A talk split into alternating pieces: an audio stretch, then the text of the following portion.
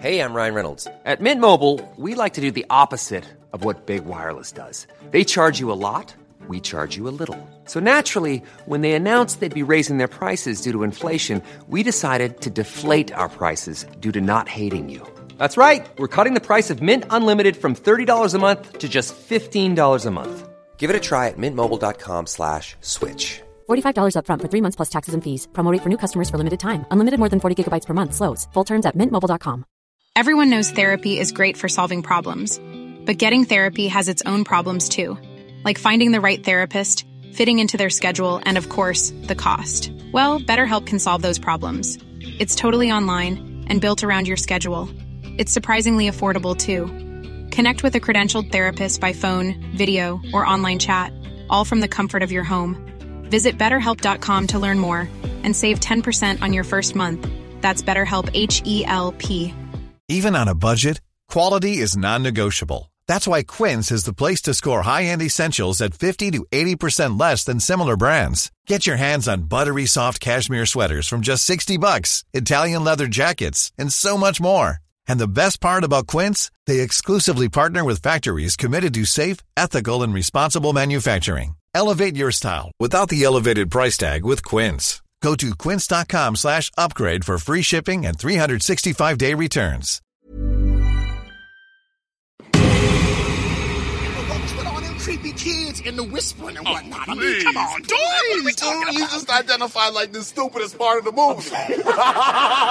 them kids, them kids was talking about, I will steal your soul, I will suck your asses. Okay, yeah, that's stupid right there. You can stop right now, man, if you just wanted. Please stop! Because it's stupid. It was stupid. It's stupid as hell. It was stupid.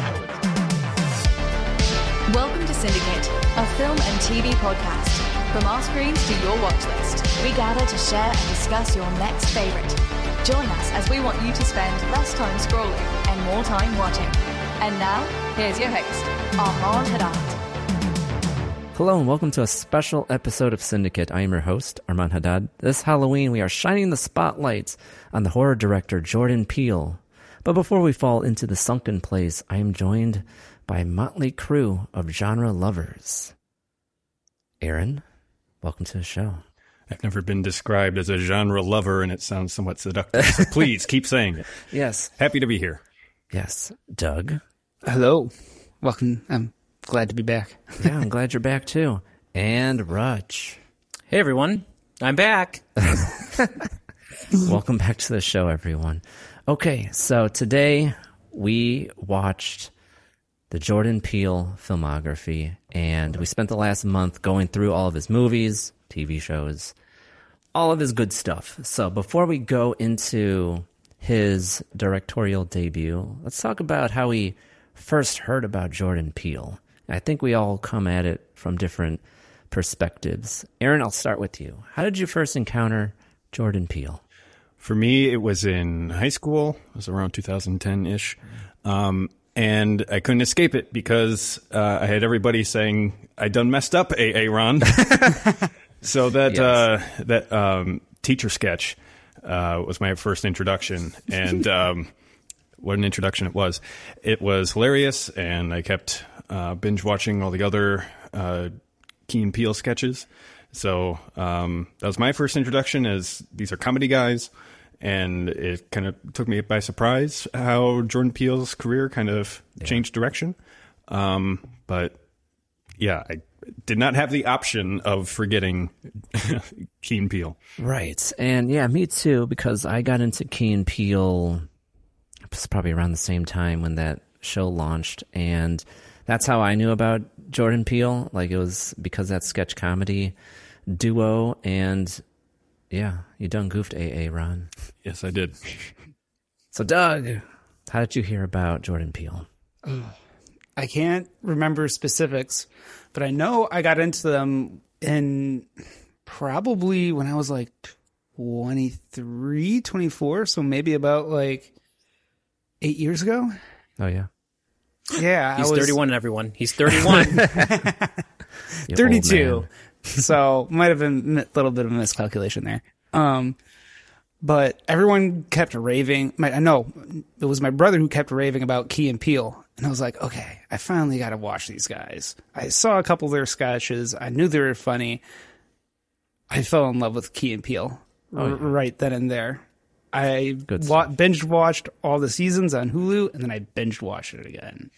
And yeah, watching both watching both of them and their careers after that has been pretty special. I think. Yeah, it's pretty incredible.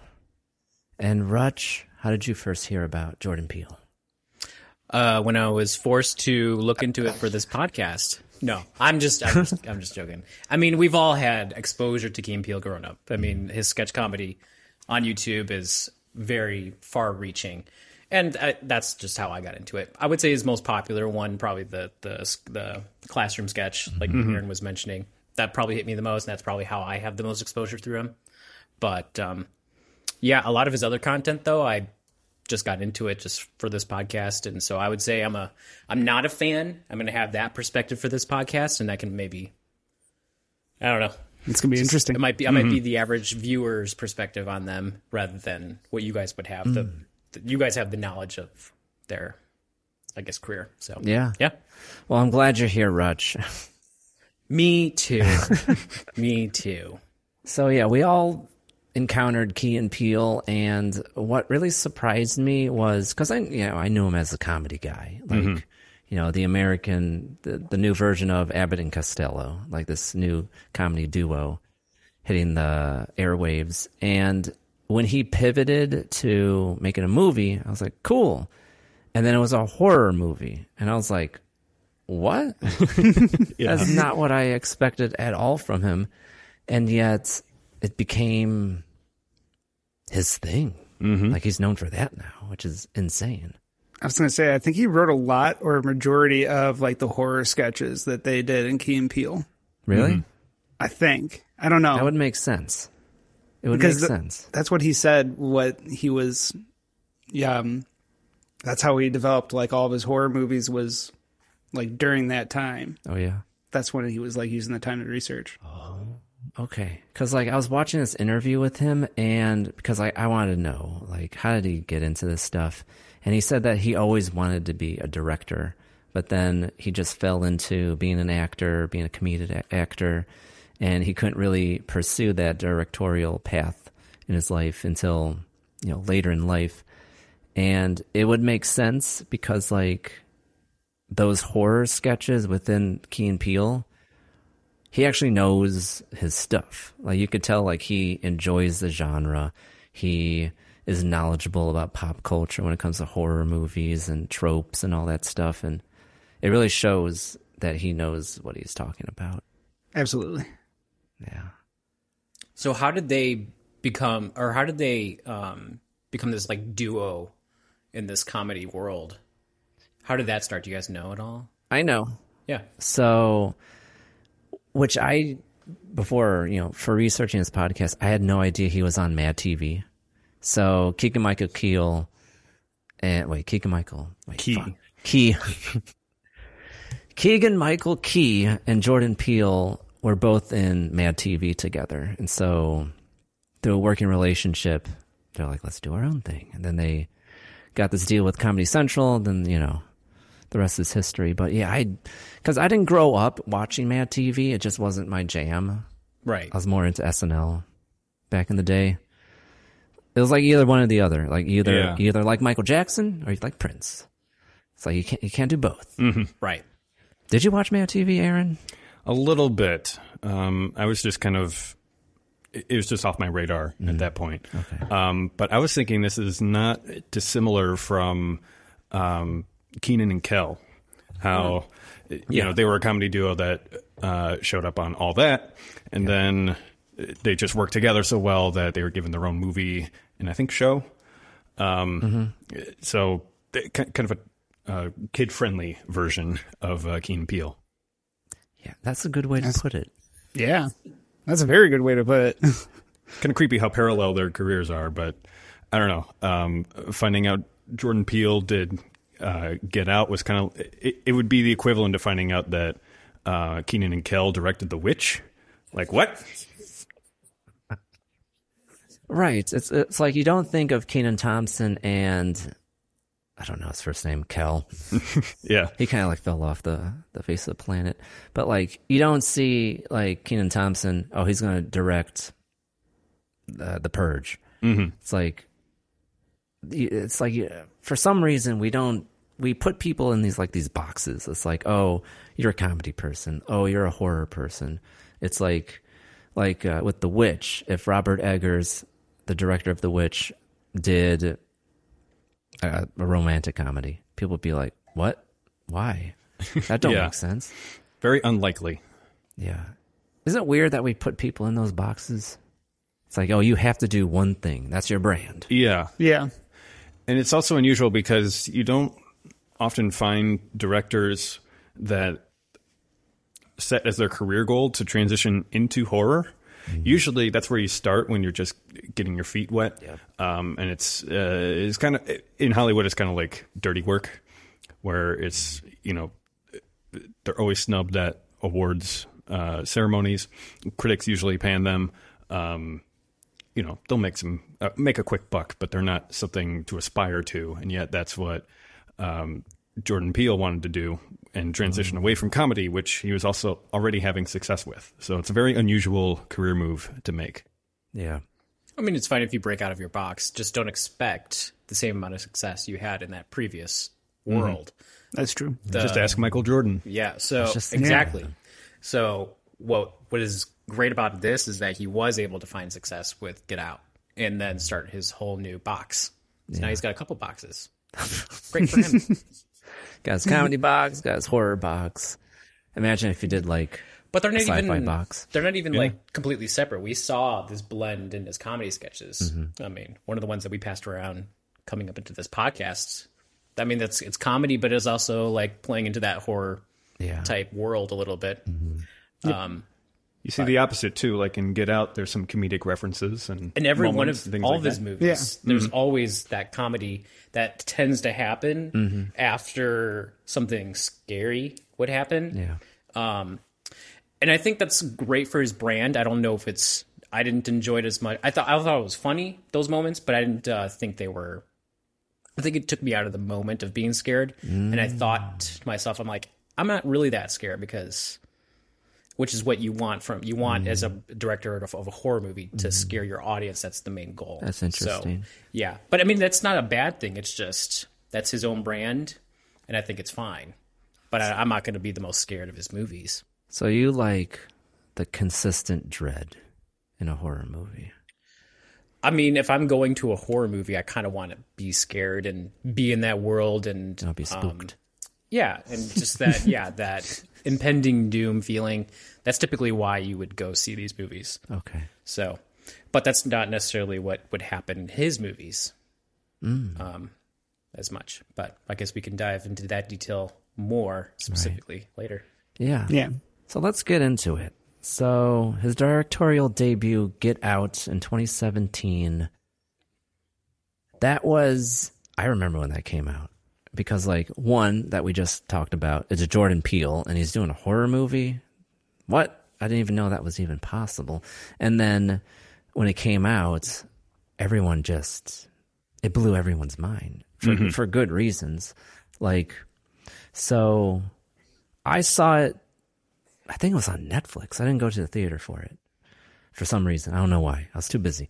So I saw it when it came out on Netflix.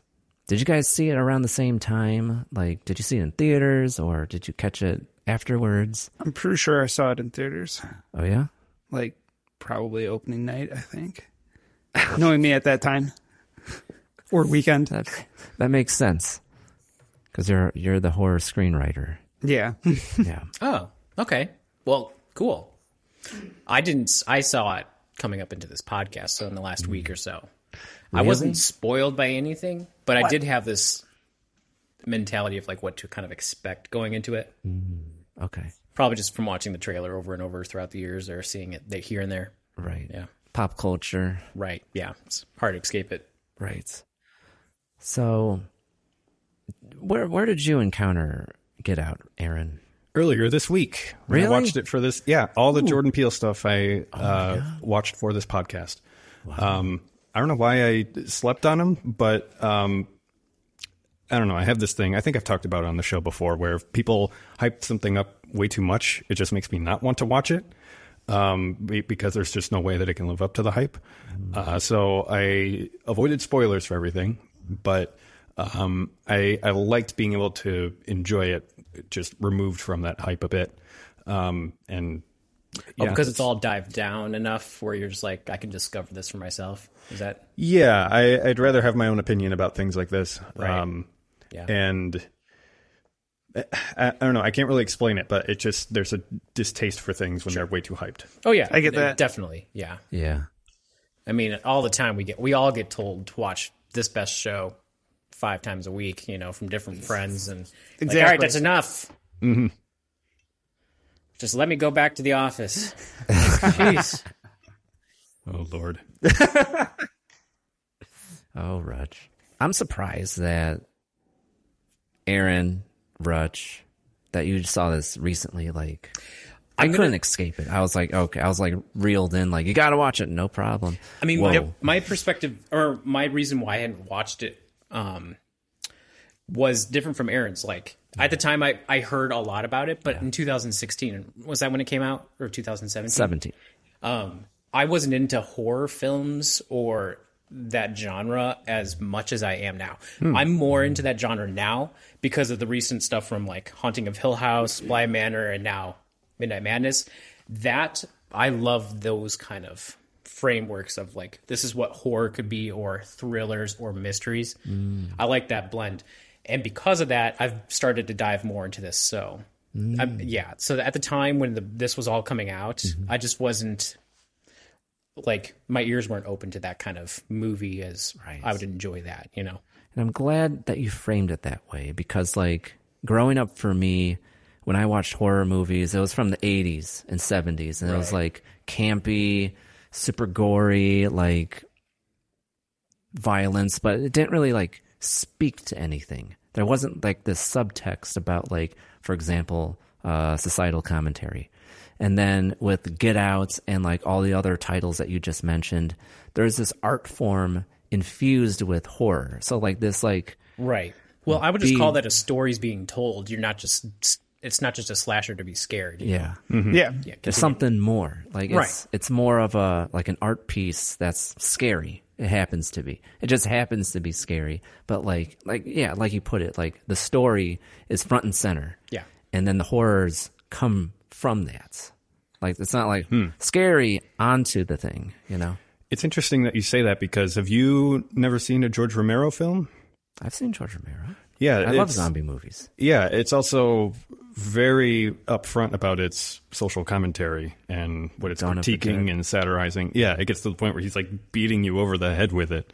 Um, I don't think it's the only horror series to do that, but um, I just think in recent years there's been this dilution of like The Conjuring. yeah. oh yeah, they're like Sinister. Yeah, exactly. The James Purge. Wan. Yes. Blumhouse. Yeah, at that point, uh, horror. Has, Careful what you're saying. oh, We're here yeah. talking about it. Mhm. At, at, at that point, horror gets that reputation of being basically like theme park rides or um, like walking through a haunted house exhibit, where it's more about provoking visceral reactions out of you rather than telling a story. Yeah, or like Yeah. telling a story or having a point. Yeah. And what I like about, say, Jordan Peele's movies is that they all have a point. Mm-hmm. They're frightening, they're scary, but they also make you think. Yeah. And I really, really enjoy that. And Jordan Peele, like, he's different than, say, John Carpenter, for example. This might be controversial, but like Halloween, one of the one of my favorite horror movies ever. I showed you, Rutch. I didn't show you. You've probably already seen it. Yeah, I've seen it. I've seen it. But Have you like- seen Halloween? But I love Yeah. Halloween. But there's no story to Halloween. It's just the shape killing people. That's it. That's the whole mm-hmm. movie. And it's scary because it's random. Yeah. And I love it. Yeah. But like, it doesn't like. It's like, oh, this makes me think. Is Michael Myers like, like he always hunts people and kills them? But what's killing Michael on the inside? I never thought of that ever. Well, we're always going to flip flop because reason is great for a story, but then when we have so much of that, it just feels nice to have something that's just like completely random. We don't know what to expect, and that's what makes like Michael Myers very scary in those films. You just don't know what to expect. The randomness that he has no purpose is the scary element. I mean, you're just going to take one over the other. It kind of goes in like a wave. You know, it's in pop culture and then it's out. So It's a difference of directorial style as well, because uh, John Carpenter story is probably his weakest point. Um, but that's he, he just loves to kind of get you into a certain mood, set the atmosphere. A lot of his movies are quite dreamlike, and they can be equally as horrific as a as a nightmare. But it's it, it's it's more about Snake Plissken just like trying to get out of New York, Or rather LA. than or oh god. um, Surfing out of LA.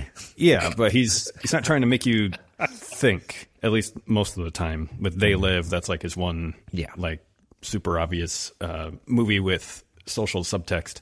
But um, he, he's very much interested in setting a mood. Where Jordan Peele, he's, uh, he's he's a bit more balanced. He wants to make you think as well. Yep. Yeah. I really enjoyed that. And with Get Out specifically, the way he approaches the subject matter is probably the most unique I've seen because, like, I've seen plenty of psychological thrillers over the years, mm-hmm. but, like, mm-hmm. I have to say, it's all done by, say, like, white men. There hasn't been a black man director with these horror movies that have a message. Mm-hmm. And with Jordan Peele, he does that. And he wears it on his sleeve because it's it's very obvious in the subject matter because it's through the black perspective rather than say like mm. you or I, me, a Middle Eastern man, mm-hmm. Aaron, you, a white man. A cracker. yes, an old hey. and I, a Scandinavian. yes. We have a Viking here. Wait, Levinson, are you Jewish? I mean, it's a Jewish last name, but I'm not really Jewish. Okay. The not Jewish man. Okay, but anyways, uh, yeah, it's through the black perspective, and honestly, it's refreshing because like it's a story I'm unfamiliar with, and I don't know about you guys, but like when I see true cinema, you're looking through the perspective of other people through film. right. Yeah. At least if you have a shred of empathy. You know, that I, I'm I'm serious. Some people Yeah. they they don't read fiction. They don't watch movies because they hate the idea of um, having someone else's thoughts in their brain. Is this Footloose? I'm I've talked to actual real life people with this opinion. They're like, I don't want to think other people's thoughts. Um, that weirded them out. In other words, they don't have empathy. But that's the whole point of stories is to experience um, things that did not happen to you from other people's points of view and maybe impart some wisdom along the way, maybe just be entertained. But it freaks me out that there are people who hate that. It's a little weird. It is. That is weird. So, what did you guys think about Get Out? So I don't want to get too ahead of myself, but so far this is probably Jordan Peele's strongest film. And it makes sense because it's his directorial debut. He probably had years upon years to really gestate on this and like think about it and refine it to how it is when he comes hot out of the gates and makes this movie. But I thought when I watched it for the first time back in 2018, no, no, it was 2017. Um, I thought it was amazing. Like, I, like from a movie standpoint, it was very entertaining. I absolutely loved it. Cinematography was great too. And then the story that it leaves you with is like, oh, it makes you think. It makes you reevaluate society, I guess. That's just my opinion. Well, this movie is probably perfect. And I mean that by the the script is like there's not an ounce of fat on that bad boy. Um, everything is set up, and everything that is set up is paid off. Um, it's paced extraordinarily well. It did not feel its length at all. Um, and yeah, it's gotten it's got very important things to say if you're paying attention, which I'm sure we're gonna unpack momentarily. Um, and it's entertaining as well. It works as a as a thriller. There's some comedic moments in it as well, um, and like you said, most importantly, it makes it not only makes you feel but makes you think. Yes, yes. Uh, I agree with everything that you just said. It's, I mean, I remember watching it in the theater, and my only my only harp at the time was, I don't want to get into spoilers too much. Can I talk about scenes at all or not? Yeah, yeah. Was um the scene? It was when the scene when um the Armitage son Yeah. um, when um, Chris knocked him in the head with the uh, pool with a pool table. yeah. Well, no, it wasn't a pool table ball. ball. It was a. I think it was a bocce ball almost. I can't remember. It was. Something. It wasn't a pool. Yeah. ball. Yeah, it wasn't a pool ball. But yeah, he hit him over the head with this thing, and I was like, okay, now double tap. And he mm-hmm. doesn't really double tap. And I was like, oh, I'm going to give it a 9.8 out of 10. And I look back to that and I'm like, you know, I can't really be upset about that. So it's got to be a perfect movie. It is Yeah. a perfect movie to me. I mean, just all the thoughts that it leaves you with after the fact, because I remember Jordan Peele talking about, you know, how it's literally a, how when he described Get Out, it was a, uh, it's a documentary. And we'll go more into that Yeah. in a little bit here. But yeah, it really, it really is a documentary. If you think about it and w- try to watch it in those eyes, because that's what I did before watching this. I was like, okay, I looked at that tweet and then I watched the movie, and it kind of gave me a whole new perspective of it a Yeah. little bit. Right, right when he started escaping at the end, like I stopped taking notes just because I was like so Yes. invested in the movie and uh, just I couldn't think about taking notes. Um, I was just fully in. So that's uh, it's it, it's a rare movie that it gets me to do that. Yeah. What about you, Rutch? Well, I think Aaron kind of nailed it right there with his notes comment. that right at the end of the movie, he couldn't take notes anymore because that's when he was in it. And that's my. I didn't enjoy it as much as you guys. I think there's. I think there's way too much fat to it. Um, Only because I think does the concept. This is a what we call a what if movie. Um, when you're trying to create or pitch a movie in the business, you try to think of a concept, and it's and these are the what if like concepts. Like, what if, in the context of this movie, we were able to get the old people to be in the brains of younger people? And then what does that scenario look like? And that's what this movie is. And I think that concept can live in a, a short uh, script, um, sort of like his YouTube uh, sketches. And that's what I'm going to say a lot about the rest of his films. It's a great, excellent what if concept, and I loved it. Um, it just took forever to get to that. And we didn't spend any time living in those what if moments that the reason why we're watching the movie long enough. Because it was like a lot of just like floating around at the front of the movie, just building up the scene and the scenario. Mm-hmm. But maybe that's just my perspective as far as like I'm coming from these long form series on Netflix and I just love living in it. And it just didn't happen. Like it, it like for Get Out, the amazingness happened when you mentioned I stopped making notes. Mm-hmm. And I was like, yes, this is amazing. I love this concept. And then it was over within 10 minutes. Like it was near the end of the film. And I was like, that's too bad. I just feel like there's could, there could be more done here.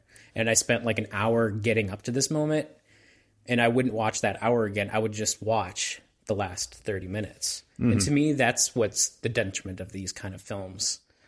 Um, and I just wish there was like more time there. But that said, I think the movie Get Out is actually pretty good. From it's, it, I would say it's his best of the movies he's done.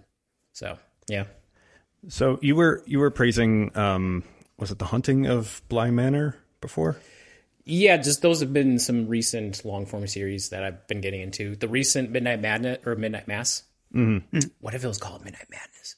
Oh God. uh, Midnight Mass. Uh, yeah, I just thought it was it's it's it's um, it's great because we get to live in this world and experience the what if uh, concept longer than thirty minutes or whatever it was, and a lot of Key and Peele or the Jordan Peele's movies. So yeah, what were you getting? at? So you you do you like that episodic format of it? And, Yes. Um, that's something that you would prefer over like a feature length. Yes, and Um, I, I guess that's probably where my critique really is: is that it's not a long form when it should be or it could be.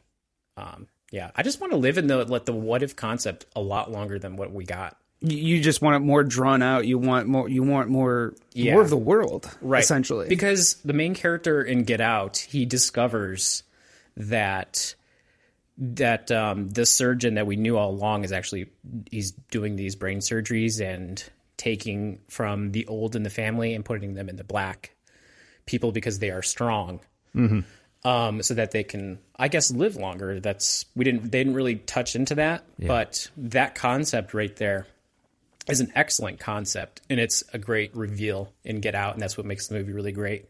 I just wanted to like probably just explore that further. Yeah. It, it's just interesting because you you like that long form content where they can spend like ten hours in a world, Sure. and you can kind of get lost in it. But then um, you said like this movie took too much time, just kind of along the journey, and needed to cut to the chase. Yeah, in compare so it's too much time in comparison to like the great stuff. So you took notes for an hour and then for the last 30 minutes you were totally drawn in. And to me that's what we need more of. That I I'm just too drawn in. I can't keep notes. right. And, and and just to clarify, like I was still very much enjoying the movie up to that point. Right. Um, It was just so uh, emotionally engaging at that point that Right. I couldn't think about it enough to take notes. Yeah. Well, a lot is happening. Mm-hmm. So yeah.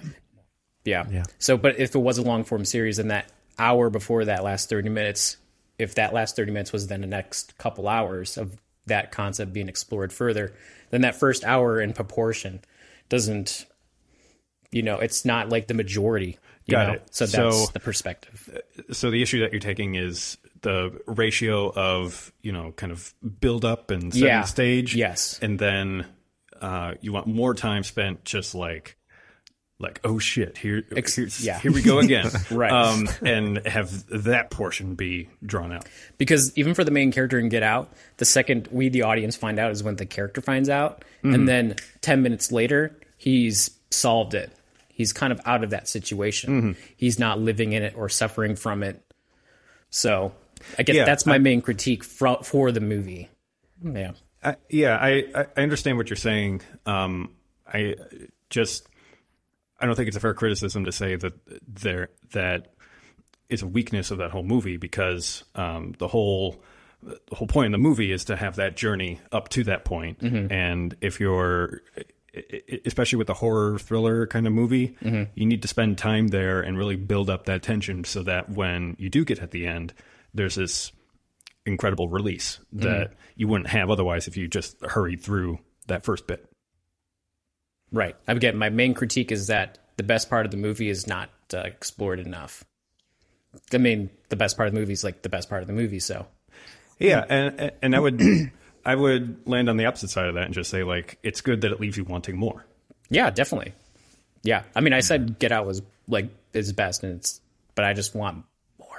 And I think you know Yeah. that co- also comes into like Jordan Peele's like writing style and how because I mean this is don't forget this is also his like di- directorial debut. Yeah. So this is going to establish him as a horror writer and director. It's like okay, like some horror writers and directors would probably lean more into okay, I want to include more world building stuff than characters. Him, he wanted to.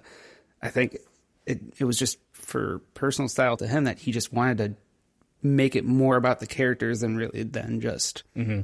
the idea itself. The idea is there in the background, Right. But you know, But I'd say the main theme of the movie probably is the racism theme, mm-hmm. and yes, that is probably the most important part of the whole movie. And the last thirty minutes or so, where that brain transfusion gets that that part happening, racism racism actually just gets thrown out. Like the main old man is like, I don't care about who you are or where, where you came from. You're strong, and I need your body. Like that's the core of it. And I thought that was pretty great. Like a nice, oh yeah. nice. Because we had those racism tension the entire movie. And that's what really added to it. I'll say that's very unique. I've never really experienced that in a movie. Have you guys at all? Not No. not at in least to this, this format, extreme right Not in this format at all, because when when that topic is explored, it's explored through our world, as in like say like a Martin Luther King documentary or like Mississippi Burning. Like it's very rooted in current events. right It's never, um, I guess, fantasized Or like abstracted. Yeah, like, it's not. It's not like that unless it's like Star Trek, Mm-hmm. where it's like social commentary buried in, but like it's. I don't know. It could be lost on people, I guess. So we danced around the plot of Get Out. So for the listeners, Doug, we're not going to do elevator pitches. I'm not. This isn't a Uh-oh. torture chamber. this is a round table. Would you like to give the overall premise of Get Out before we go further? I can. Um, hmm. It's kind of in two sentences. In two sentences, okay. Um, actually, I have the Wikipedia page up right here, so I'm just going to read uh, something from the Wikipedia page. Is Okay, that okay? do it. Okay. Wait, is Uh, that something we can do for your elevator pitches? That's cheating. Is that cheating? nah, you good. All right, go for it. Okay, so Get Out is uh, follows a young black man, Chris Washington, um, who uncovers shocking secrets when he meets the family of his white girlfriend, Rose Armitage. Yes, and basically shit goes down. Um, White people are fucking crazy. yeah. Yeah. So, yeah, I mean, you said it. So this film follows. What's the actor's name? He's in Judas. Daniel Kaluuya. Yeah, Daniel He's in Black Kaluuya. Mirror. Yep. Which episode? It's one of the season one or two ones. Oh, I know which one. Yeah, it's like the social credit score. Yeah. Okay. All right. 50 million points, whatever it's called. Uh huh. Yeah, I remember that one now. Okay. So I didn't know that was him. Yeah, that was my first exposure to him. Wow, that's a long time ago. I thought he did a great job. He did. He did. Yeah. Oh yeah. Yeah, he was so in Get Out, he was absolutely fantastic.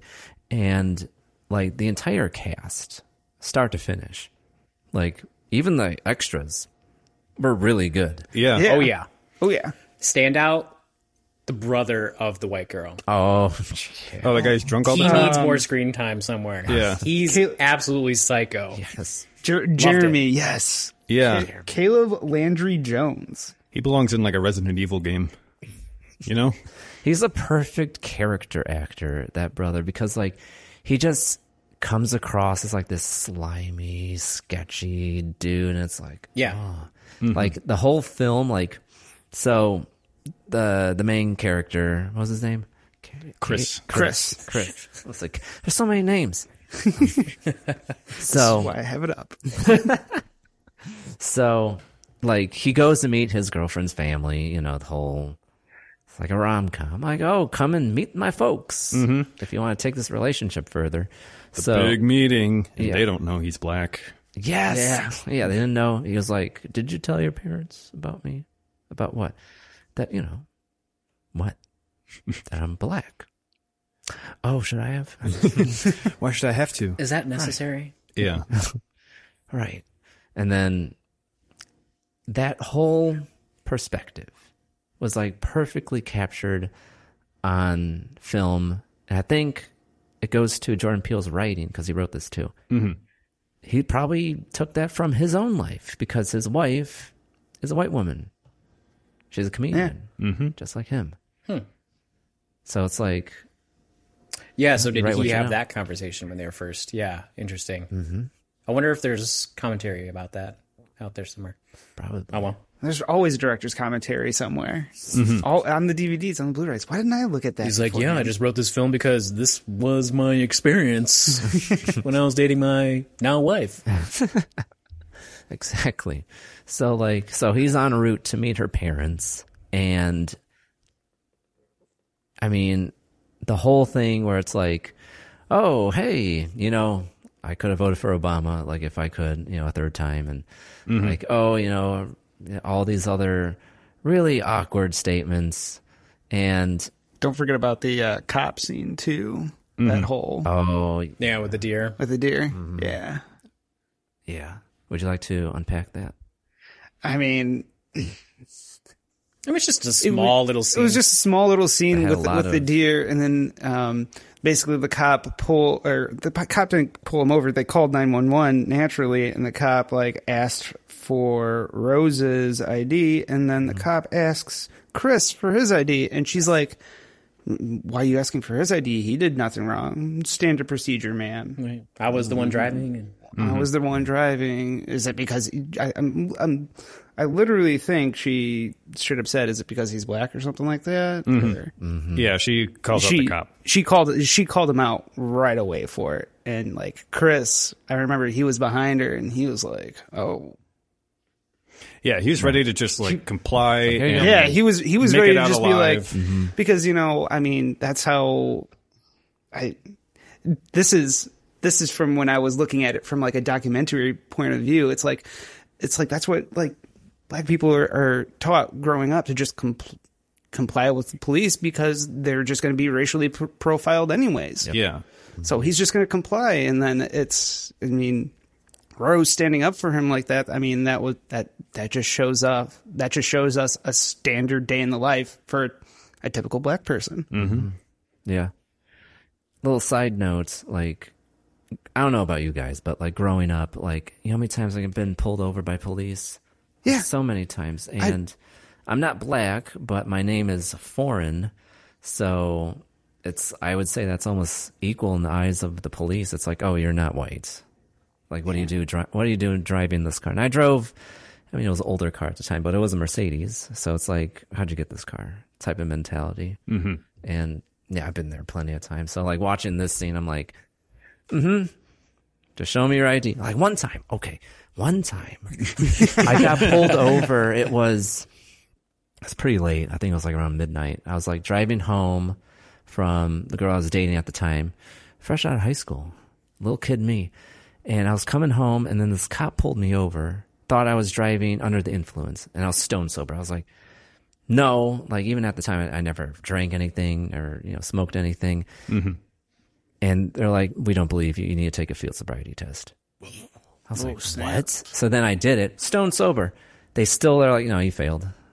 And I was What? like, "I was like, I will take a urine test." They're like, "You'll submit a urine test?" I was like, "Yes." Like, give it to me right now. They're like, "You have twenty dollars?"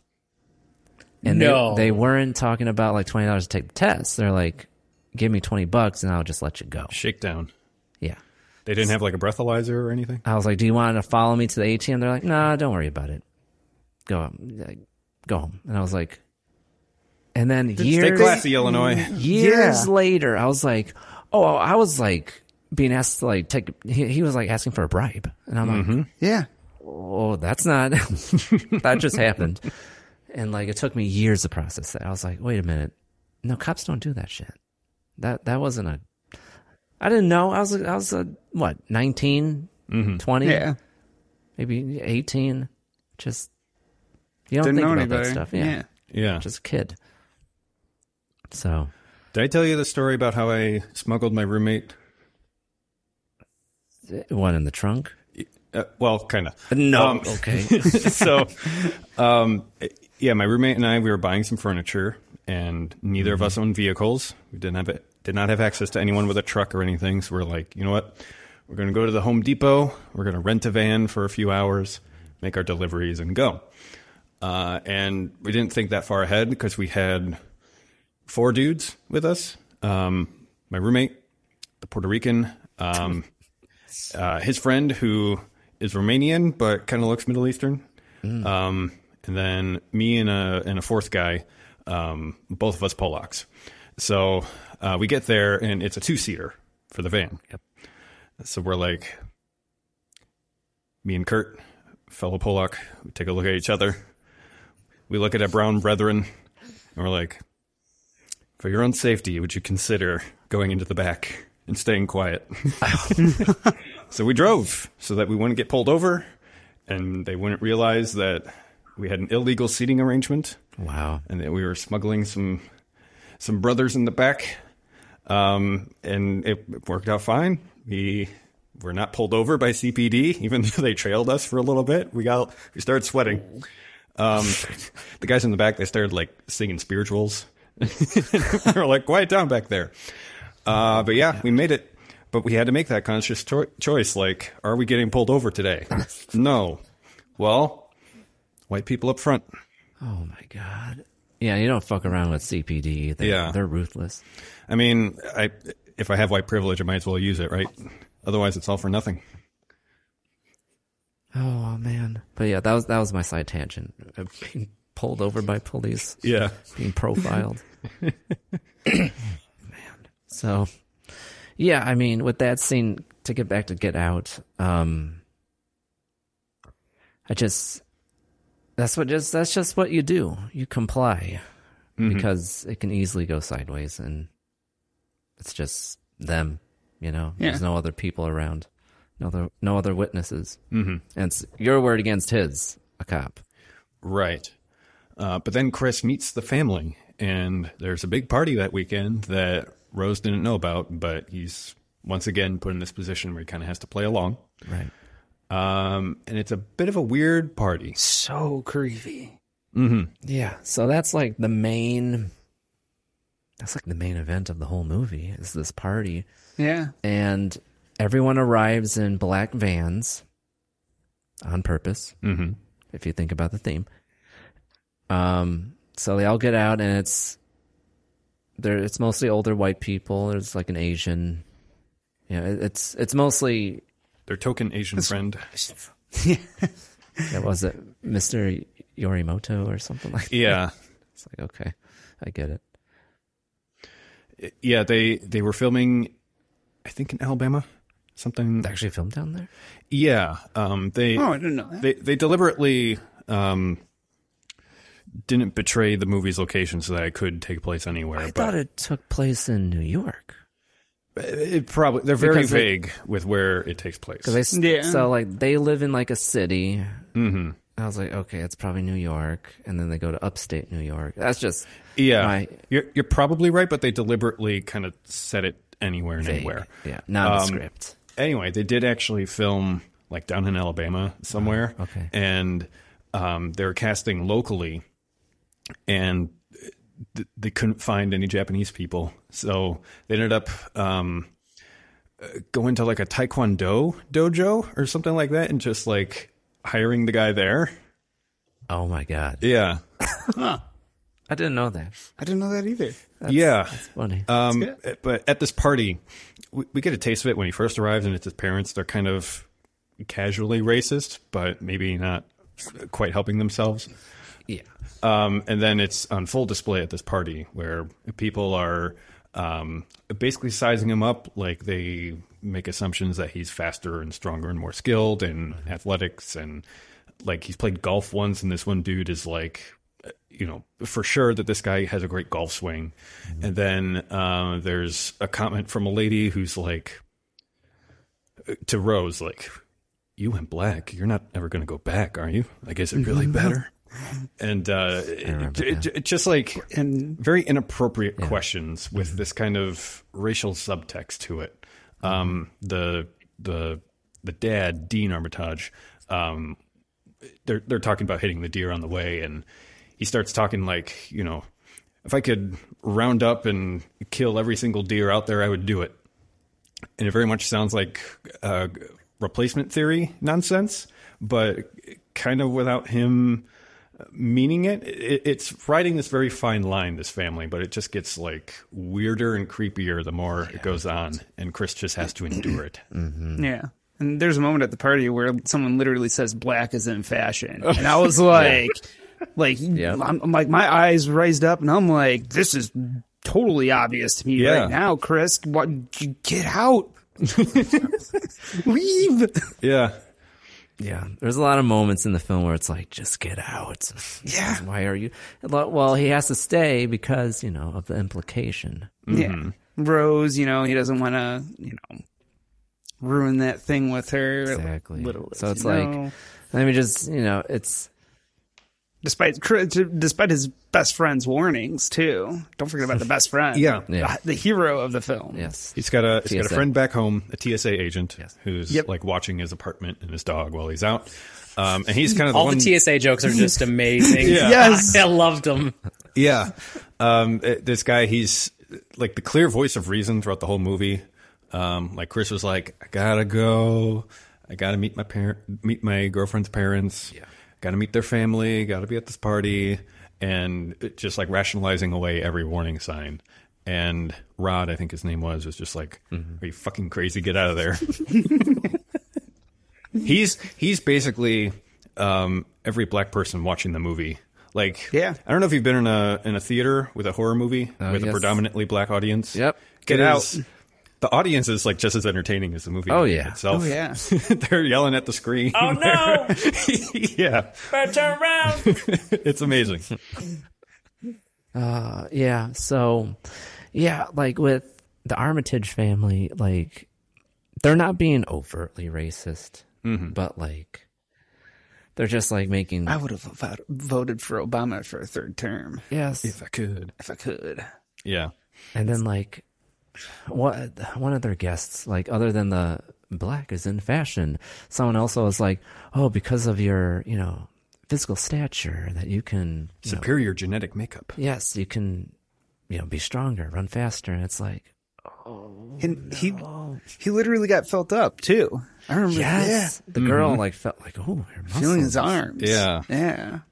It's like, oh, it's like, it's like, it's the same idea of eugenics. Like Hitler was like my master race, which is these Aryan people, white, blue, uh, blue-eyed, blonde hair. But to these people, it's like it's black people. They are the master race. Yeah, and they they do an interesting setup for this at the beginning. He's kind of taking a tour of the house. Uh, there's a photo of uh, Dean's father, so Rose's grandfather, uh, who was an Olympic sprinter, I think, and um, competed against Jesse Owens uh, for the 1939 Olympics, 1938, um, and lost to him. So Jesse Owens ended up going, and uh, you know that that's important because that's of course when Jesse Owens won the gold against the Germans uh, in this Olympics when they're kind of touting the supremacy of the master race, and here's this black guy that shows up and proves them all wrong, um, and so uh, there's there's a jealousy that they're setting up here at the beginning, um, where there's as part of this family, um, they're jealous of Jesse Owens who by their logic, had the superior genetic makeup to win, where uh, their white grandfather couldn't. Yeah. Yeah. Yeah. I was surprised that um, the title of the movie is Get Out, and it's only ever referenced or said once in the film, and that's during the party. Um, one of the missing black men from the beginning of the movie is there, and he's all dressed up in this. I don't know. How would you describe his clothing? Because it's not uh, Very like yeah sixties. southern. Yeah, it's- Yeah. Tommy it's- Bahama. right. Yeah, Yeah, it, he he dresses like a white guy. Yeah. Um, or early in the in the in the movie, very much not like that at all. No, he has a leather jacket. Right, and yes. It's very fly looking. But it turns out that um, our main character recognizes him, and he's actually been a missing guy for a while, which the beginning of the movie shows that. But um, then he, um, I guess, the main trigger of the movie where things start to change is he brings out his phone, right, and then mm-hmm. he takes a picture, and the strobe sort of triggers this reaction, and he snaps out of it. And then that's where the classic line "Get out" is said. And I was surprised that that's that's the only moment in the, the film. I think maybe the trailer just made it seem like everyone was saying it or something. I don't know. It was Yeah, probably yeah, one of those yeah, classic edits. of yeah, yeah. everybody in the movie saying "Get out!" I think it, I think it benefits from not having everyone Oh, say definitely. "get out." No, because yeah. otherwise you'd be like, okay, right, That's the that's the easy way. right. But up until that moment, he's beginning. He's got these like hints of like, okay, the the maid is a black person and she's kind of out of it, and then the gardener is a black person and he's out of it as well. Um, I forget what happens prior to this. Was there something that happened that night before the party, or is that after? Yes. Um, Chris goes out for a smoke. He's been Yes. He's been trying to quit, but he's just so fucking anxious from these people that Yeah. Right. He um you know gets up in the middle of the night, goes out for a smoke, and the gardener just like does a full on sprint. Like a T one thousand straight at him. Definitely. it just uh, veers off course at the last minute and avoids hitting him. Yes. And then Georgina, I'm sorry, I scared you last night. yeah, I was just out for my midnight run yeah. At midnight. at midnight. yeah, and uh, uh, I I think Georgina, the the housemaid, she's like up in the window and like walking around weirdly and kind of like looking vacant. Um, That shot is um I knew it was like off, but with the reveal towards the end of the movie, that scene makes sense where she's kind of like tucking her hair. yes, And then yeah. But then that that gives reason why she snaps her head all of a sudden to look out and then disappears. She doesn't want him to know the reason. right, So right. very interesting. Yes. Yeah, and so we learn later that uh, the the reason that Lloyd, I think his name was the uh, black guy at the beginning, who was kidnapped. Um, the the reason why he dresses like a white grandpa, and that you know Georgina is acting funny and all that is because uh, the big family secret is that um, uh, Rose's mom uh, is a hypnotist, and she's so good at it that she can like you know exert control over anybody. Yeah. And they lure these black people into uh, into the family's graces. Um, she lures them into a stupor, and then the father, he's a neurosurgeon. Uh, they basically have like a slave auction um, for whoever they lure in, and these extended family members, whoever wins, um, it gets their brain transplanted into a black guy's body. Yeah. Um, which is just a wacko, absurd concept, but they spend the entire movie just like selling you on it. That you're like, "Yep, I'm, I'm, I'm with you. He's got to get out."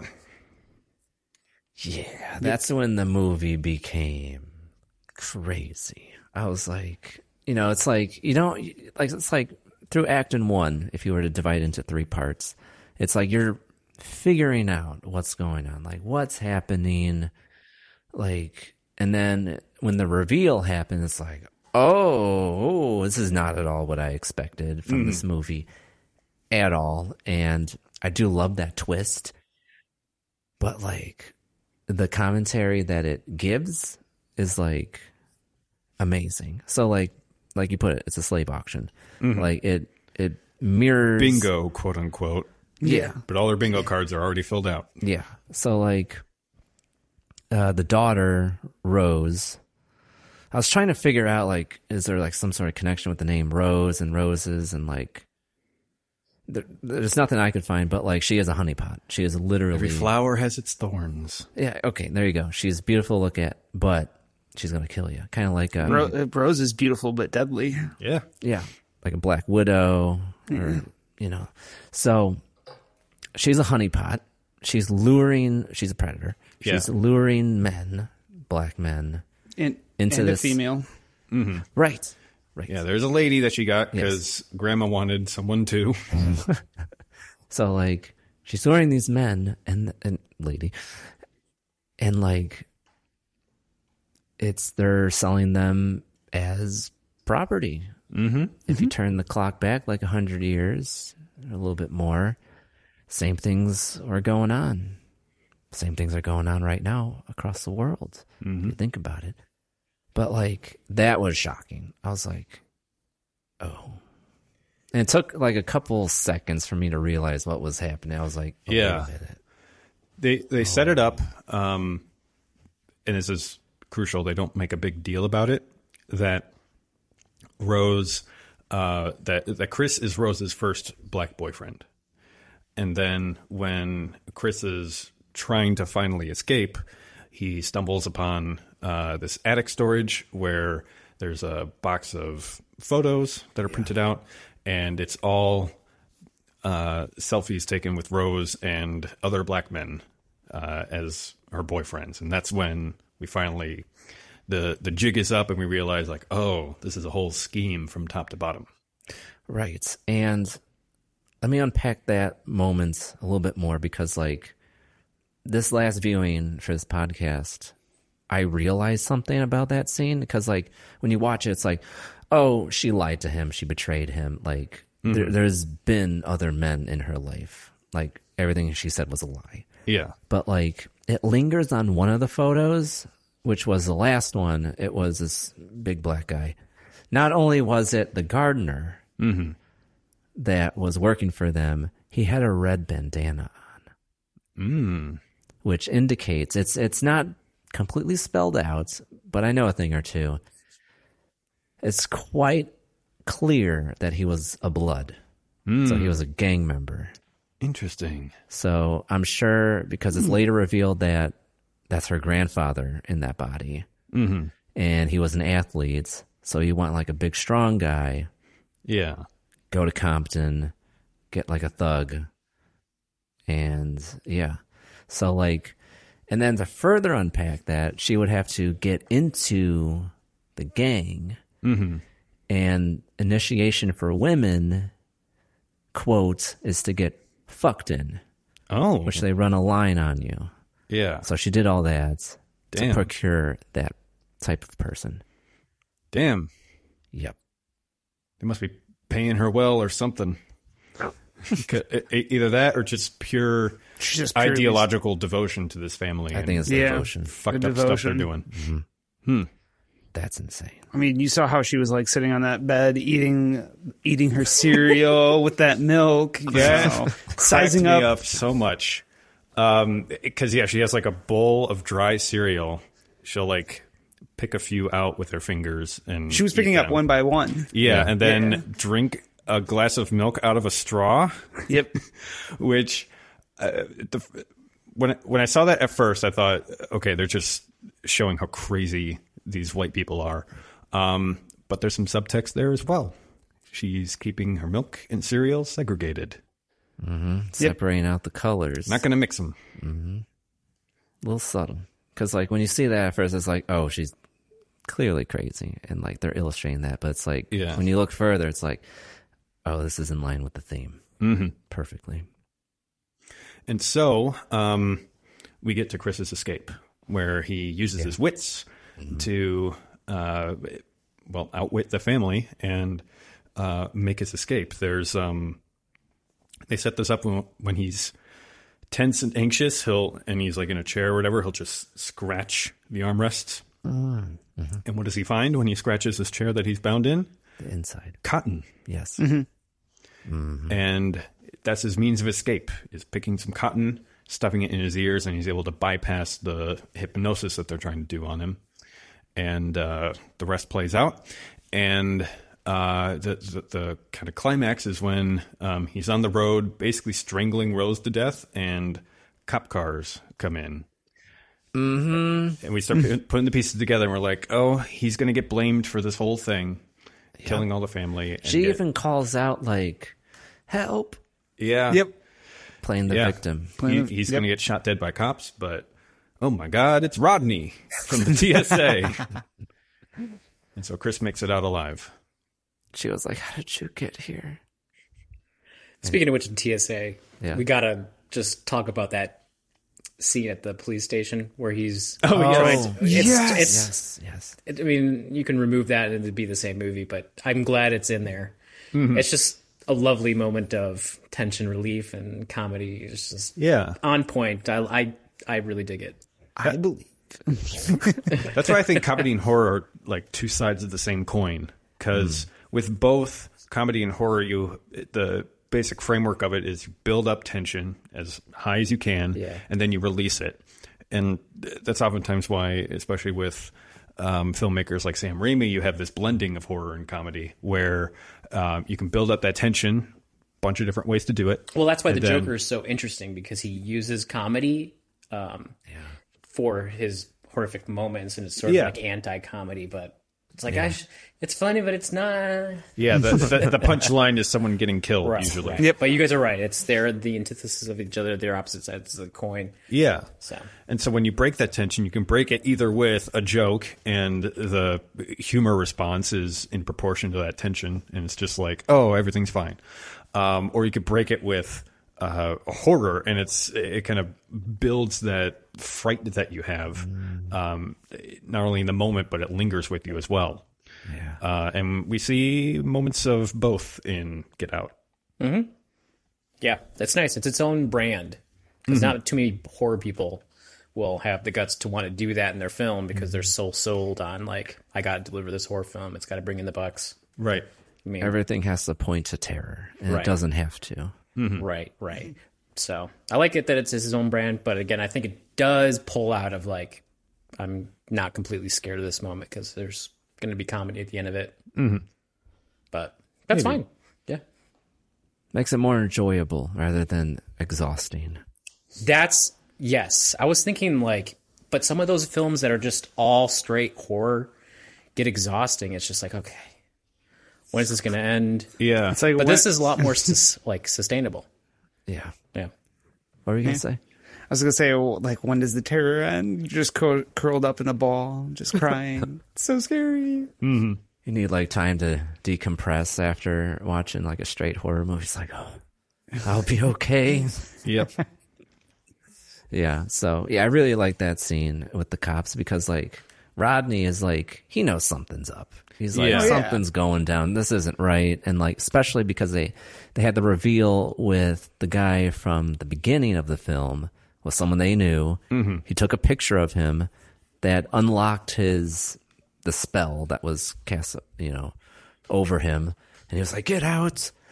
And it's like that guy, first of all, doesn't dress like that, doesn't act like that. Yeah. something's going on. Sex slave. He's a sex slave. I told you, get out of there. Yeah. White folk are crazy. So then mm-hmm. he goes to the police as a sensible person and is like, this is what's going on. My friend, you know, he got kidnapped. Mm. And, you know, I think that what they're doing, they're making sex slaves out of black men. They're like, hold on. So then the detective gets two other officers in the office. So it's like three detectives listening to this testimony. He's like, and then that's what's going on. What do you think? They're like, and what, how did they react? Laughed at him. Laughed him out of the room. I told you I wasn't going to let you down. I told you. Now, don't say I haven't done anything for you. Mm. Yeah. So, yeah, that was that was amazing. But like he does, he didn't stop. He like he kept on researching, and I think he was there like a tracking device on Chris's phone. Is that how he tracked him down? Could have been Snapchat or something like that. Who knows? Yeah. I don't think they actually really ever explained it, to be honest. Because when he asked him, he was like, "Because I'm TS, motherfucking X." Yep. They're just like, eh, it's not important how he found it, just that he found it out. Yeah. And I love how when he was with the detectives, he was like, you know, I'm a TSA agent. You know, you know, I had the same training as you. I mean, think about it. yeah. Yeah. And that probably didn't If help you think his about case. it, I deal with more. I'm dealing with terrorists. You guys are just dealing with the local people. yeah. Love it. But it's done in a way where it's not mocking TSA agents. It mm-hmm. feels like it's coming out of a place of love. yes. Yes. Yeah. It's not in mean spirit. Right. So yeah, he tracks down Chris and he he shoots the girlfriend, well, ex girlfriend. No. He doesn't Um, shoot her. No, he doesn't. She's already shot at that point. Yeah. um, It's Logan, um, the uh, Logan slash the gardener, Yeah. um, because he, I think he snaps another photo. Yeah, he Yeah. does another photo. Yeah, and then snaps him out of it long enough to shoot the girlfriend, and then he shoots himself. Yeah. Okay. Yeah. I remember Um, so Rose is already done for at that point. Mm-hmm. Rod just shows up to get his boy and get out. Yeah. Yeah.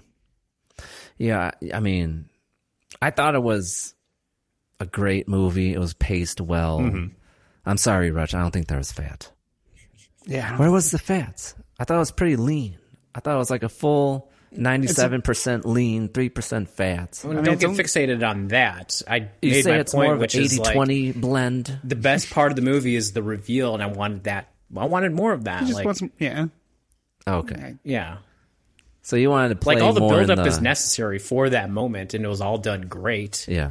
Um, it just uh, right when it was like, oh, this is awesome, great reveal. Like it just ends. Like he gets out of the chair, and then right in that hallway, he just instantly kills the guy, the, the dad. There's no confrontation there.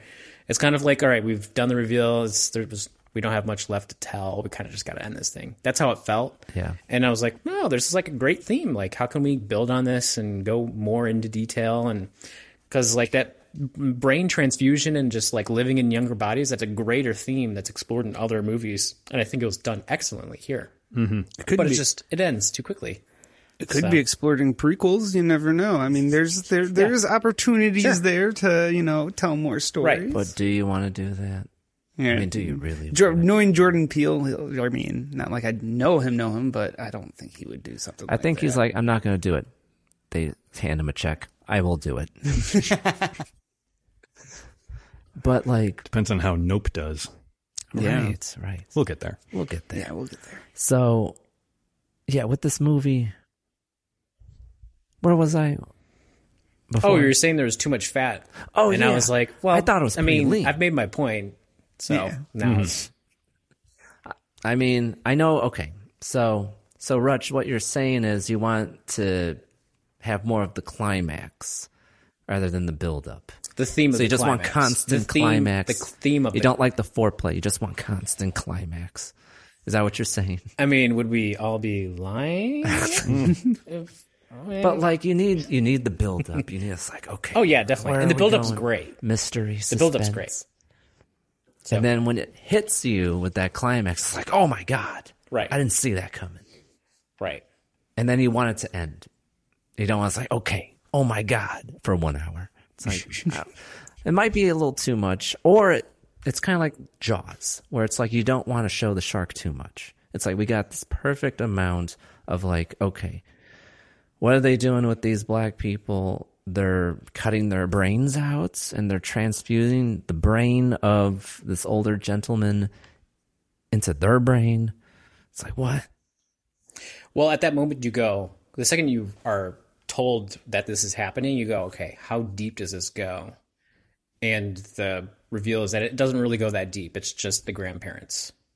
And then the, the family outside of that wants in. And so this would continue going on. But so that's why I felt like that part was just a little shallow, kind of ended and distilled and the movie ended. So, so it could have like, gone a- deeper. It could have been like, is this like happening over multiple generations? Like, did the grandfather do this beforehand? Like, Well, it you know, seems like how does the family get like sold on this, you know, or whatever? But it's just a concept movie, and it's, it was done great and told excellently in an hour and a half. Yes. but like there is some references that they've been working on this for a while. And like like they just now perfected it. Quote perfected it. So like That videotape with Yeah. the grandpa kind of explaining the procedure. Yeah. yeah. And then yeah. So like Yeah, yeah. How so does- you want more of like a corporation doing this? Kind of like uh have you seen the movie Daybreakers with the vampires? Like they were harvesting humans to like drink their blood and and then the humans were dying off. It's like, oh no, our food supply is going out. So you just wanted did you want that but with like they're just harvesting African American Hiring for your small business? If you're not looking for professionals on LinkedIn, you're looking in the wrong place. That's like looking for your car keys in a fish tank.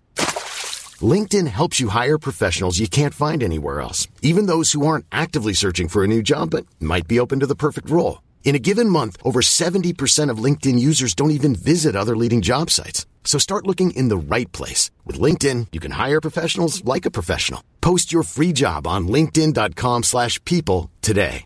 Everyone knows therapy is great for solving problems, but getting therapy has its own problems too, like finding the right therapist, fitting into their schedule, and of course, the cost. Well, BetterHelp can solve those problems. It's totally online and built around your schedule. It's surprisingly affordable too. Connect with a credentialed therapist by phone, video, or online chat, all from the comfort of your home.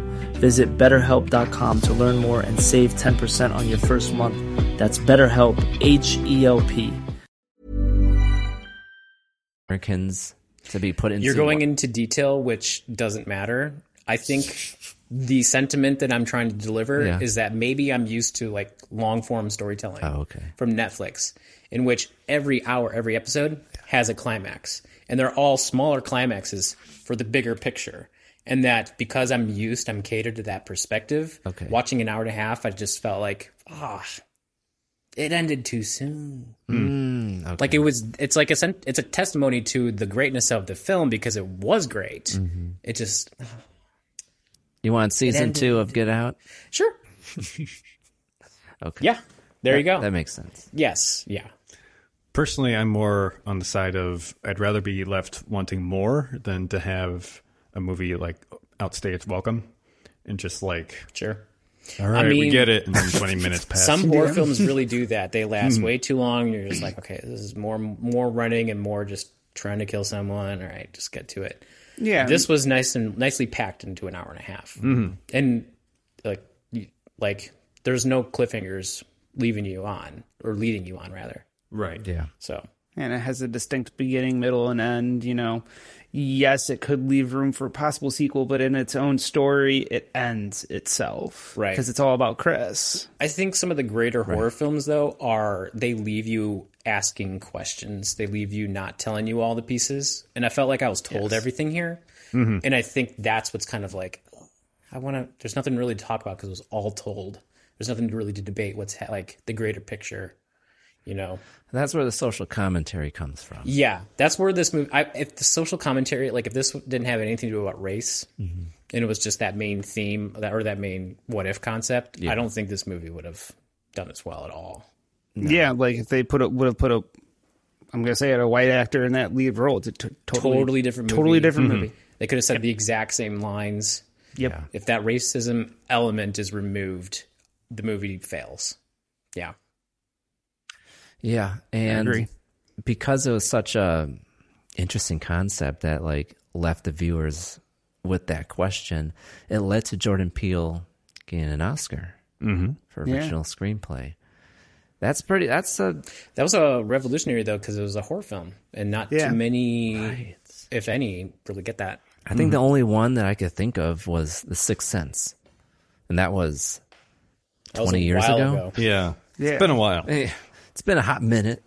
So like that's that's a testament to Jordan Peele's filmmaking skills because like he took like like we said earlier, he took this genre that's been shit upon and then he elevated it. And he also made an awesome movie too. Mm-hmm.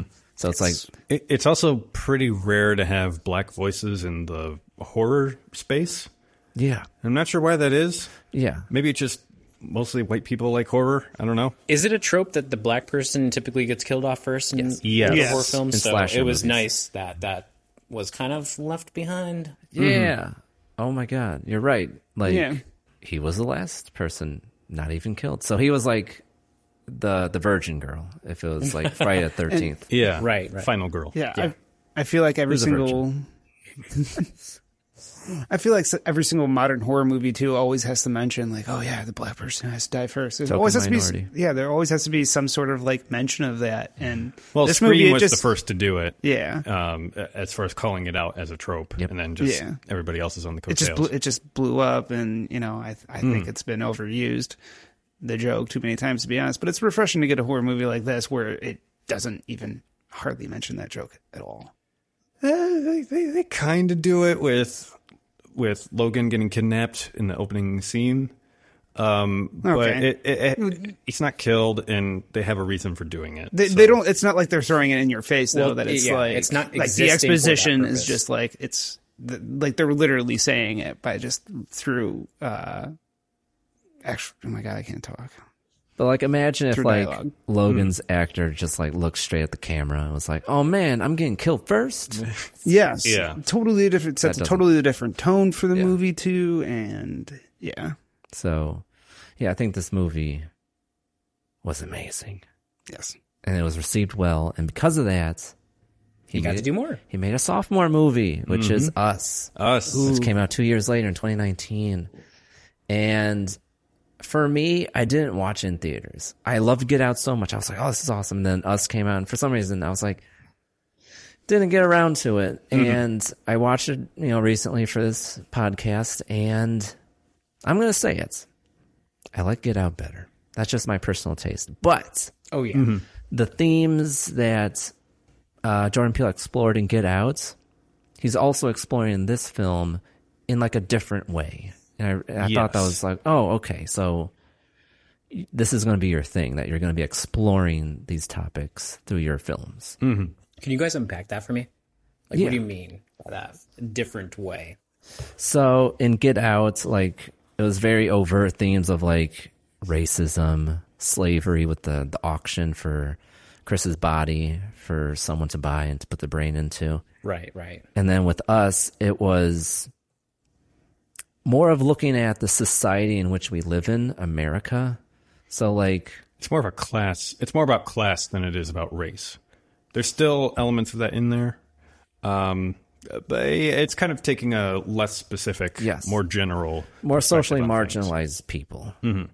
Um, so like, yeah, you're right. Like he didn't look at it through the lens of like, oh, like black people. It was like everyone that's been cast aside Mhm. In this film. Um. So, Aaron, did you want to explain the plot of Us really quick before Sure. we jump into it? So you have this well-to-do black family. Um, I think like the from the Cosby Show, that kind of family. Um, The father kind of looks like Jordan Peele. Yeah, he does. It's, it's a bit of a self-insert. Um, they're going up to um, their summer house for a trip. Might be a weekend, might be a longer trip, whatever. They head up there, and one night they find uh, a strange family on their driveway, and turns out that they are doppelgangers of that family. And so, as they try to survive the night, they figure out this unfolding scheme where it's like everybody in America has a doppelganger and they're all rising up on this night to basically wipe them out and take over the world. um, and uh, the um, I forget her name. Definitely has a Um, feeling of eat the rich. Yeah, it's kind of yeah, it's like the the uh, Occupy Wall Street's um, Yeah. kind of wet dream. Um, and so at the center of it all is the mom of the family, played by Lupita Nyong'o, and um, there, there's kind of a personal connection between what happens on this night and something that happened to her in her childhood, um, which we won't get to just yet, but. Uh, she's kind of the thread that we follow throughout this whole thing. Yeah, and Yeah, she's the main character. Yeah, it was Yeah. through her perspective that we, you know, live this night of absolute madness, midnight madness. and yeah, that like- sounded like oh my god. what? That actually that noise right there sounded like uh Oh, her the- uh, her, the te- her talks? her tether Oh, yeah. the way that she talked.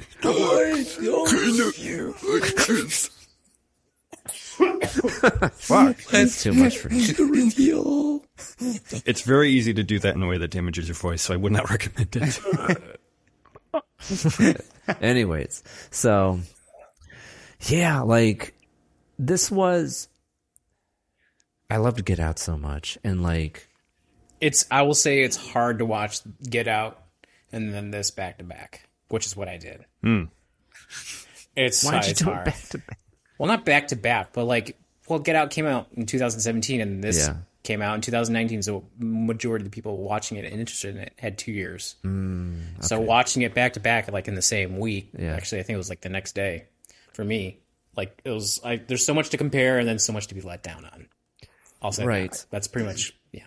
yeah. like this movie was very much an attack on base movie where like you had the family and they're trying to defend their family against this outside force mm-hmm. like you see that in the purge movies the strangers a lot of sci-fi movies the thing um so i was like okay so he's dialing it back but going into it i knew there was some sort of commentary with it and then it hits you in the third act where you're because like throughout the entire movie i'm like why is this happening? Why are there doubles of people? Why are they coming from Yeah. like the beneath the crust of the earth? Like i was like what's happening? And then it's revealed that everyone in america has a doppelganger. It's not explained why. I assume it's from government meddling. That- yeah, they kind of imply it. At, Mm-hmm. Like at one point, um, the the daughter just kind of out of nowhere is like, "Did you know they put fluoride in the water to mind control people?" In the kind of earnest yet random way that children do. Um, and then So- for me as a conspiracy theorist i was like whoa yeah, so they uh-oh Well, am i the crazy true. one they, they kind of set it up at uh, at the beginning, but you're also not meant to look too closely. Like if you try to take this movie too literally, you'll bend yourself in knots, and you'll end up as a CinemaSins video. But that line was inserted in the beginning to set up the themes that were come later, which Yes. is some sort of distrust towards they did something wrong. Yeah, exactly. Yeah. So Well, it's not necessarily that. Mm. It's just like there's an A class people and Mm-hmm. a B class people, and the B class people are suppressed by the A class people. Mm-hmm.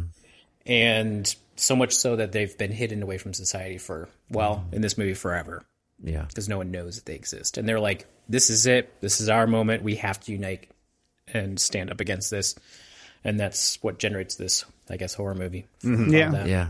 So They're sick and tired of eating rabbits, you know. Yeah, because And- they live in the tunnels beneath the surface, and it's like it's not like caves; it's like government facilities. Like it's, Yeah. it's built out like a They subway. got like station. tile floors and mm-hmm. stuff like that. Right.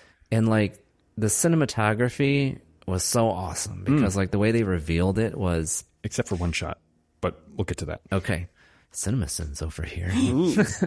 so they were like, oh, so in the beginning of the movie, um, it looks like they're at Santa Barbara Beach. Santa Cruz. Yeah, okay. yeah. Santa Cruz. Like they're on this pier with like you know, carnival stuff on it. And like the way it's filmed, it's like they're walking down the pier and like people are like playing games and like doing other stuff. And then it hard cuts as contrast to this tunnel that these B people are held in and it's they're doing the same things. And I'm like, "Oh my god. Yeah, but like What's happening? They're, they're testing people. They're They kind of testing like on act people. like zombies. like they're all Um, like strung out and it's like Yeah, oh my god yeah. The the idea is that the government has cloned everybody. Like they figured out how to do it. Um, but It's not necessarily like- that; it's a shadow because it seems like the movie mirror. Like if I'm doing this up here in the A world as an A person, Uh-huh. my B person down there is also doing that. So Right. that that's the part where I was like, I just, I don't get the rules of this world, and that's what lost me. Anyways, It was, yeah. it was meant to be a control thing. So Oh. they figured out how to clone people, but um, they end up with like two people sharing one soul. And so the thought Right. was Yes. that they have all these like underclass people, uh, the tethered they call them, um, and if you can control them, then you can you can control the people on the surface. so like say like the human body is like an am fm radio and there's two of them and they're feeding into the same frequency the soul mm-hmm. consciousness so it's like two tv sets with the same program on Yeah, Kinda. you can think about it, but you know, one's nicer than the other one. that's interesting And since we're on the topic of souls, do we want to like spoil the ending yet? Because that's a whole conversation. if you if we don't do that now, this movie has almost nothing to talk about. Yeah, we might as well that. get into it. Yeah, because I mean, there's the idea that these like these B people, these tethered people, are not supposed to have souls. That's why they're down there. That's why they've been casted away. And it's revealed that, um, uh, oh my god, what's what? This is why I have names up. Lupita Nyong'o. Lupita Nyong'o, yeah, her character. It's revealed that she was the B character, and that she basically reversed her roles with the A character. And up top, she was able to find love. She was able to create a family. She has a soul. Mm-hmm. Nurture over nature. Mm-hmm. She was raised to be, to be a human, and that's that's what she is. She is Yeah. human. She ends up killing the uh, uh, the shadow uh, copy of her. Which is, really wasn't the shadow copy of her. Right. They, the- they swapped out uh, in her childhood when she had that encounter in the uh, in the uh, mirror funhouse. yeah. But it was the A version of herself that started this revolution to unite hands on the surface. Yes. Right. And and that's where you have the Hands Across America framing device come in, Right. um, where they uh, We're taking a stand against this tyranny.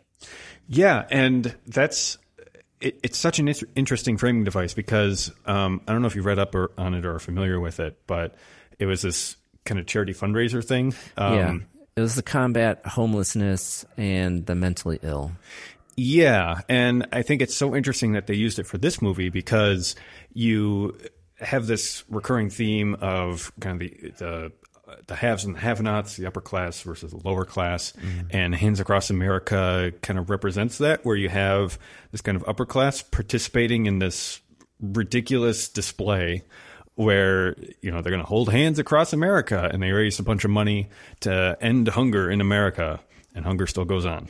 Yeah. it's the equivalent of like changing your Facebook profile picture with a filter. Yeah. like, I'm helping. No, you're not. Yeah, it's like making this display that you're actually doing something about the problem, but not Um, actually doing it. Uh, is it posturing? Yeah. What's this? What's the term? Well, Virtue signaling. They call Virtue it virtue signaling. signaling now. Mm-hmm. Yeah. Yeah. Yeah, it's yeah. That was virtue signaling in the in the 80s. Mm-hmm. Yeah. A hundred percent. And like this movie takes that idea where it's like, oh, like we're helping, but like they're not really helping. And like if you look at this current state of affairs, like homelessness is pretty high. And what are we doing for those people? Nothing. We cast them into the gutter, mm-hmm. which is what we did to the B people in this in the movie Us. Like they, you live underground. Yeah. we don't need to see you. You'll you eat don't, you don't raw exist. rabbit. Yeah, eat raw rabbit. Like if I don't see you, I don't. I I don't think of the problem. The problem does mm-hmm. not exist.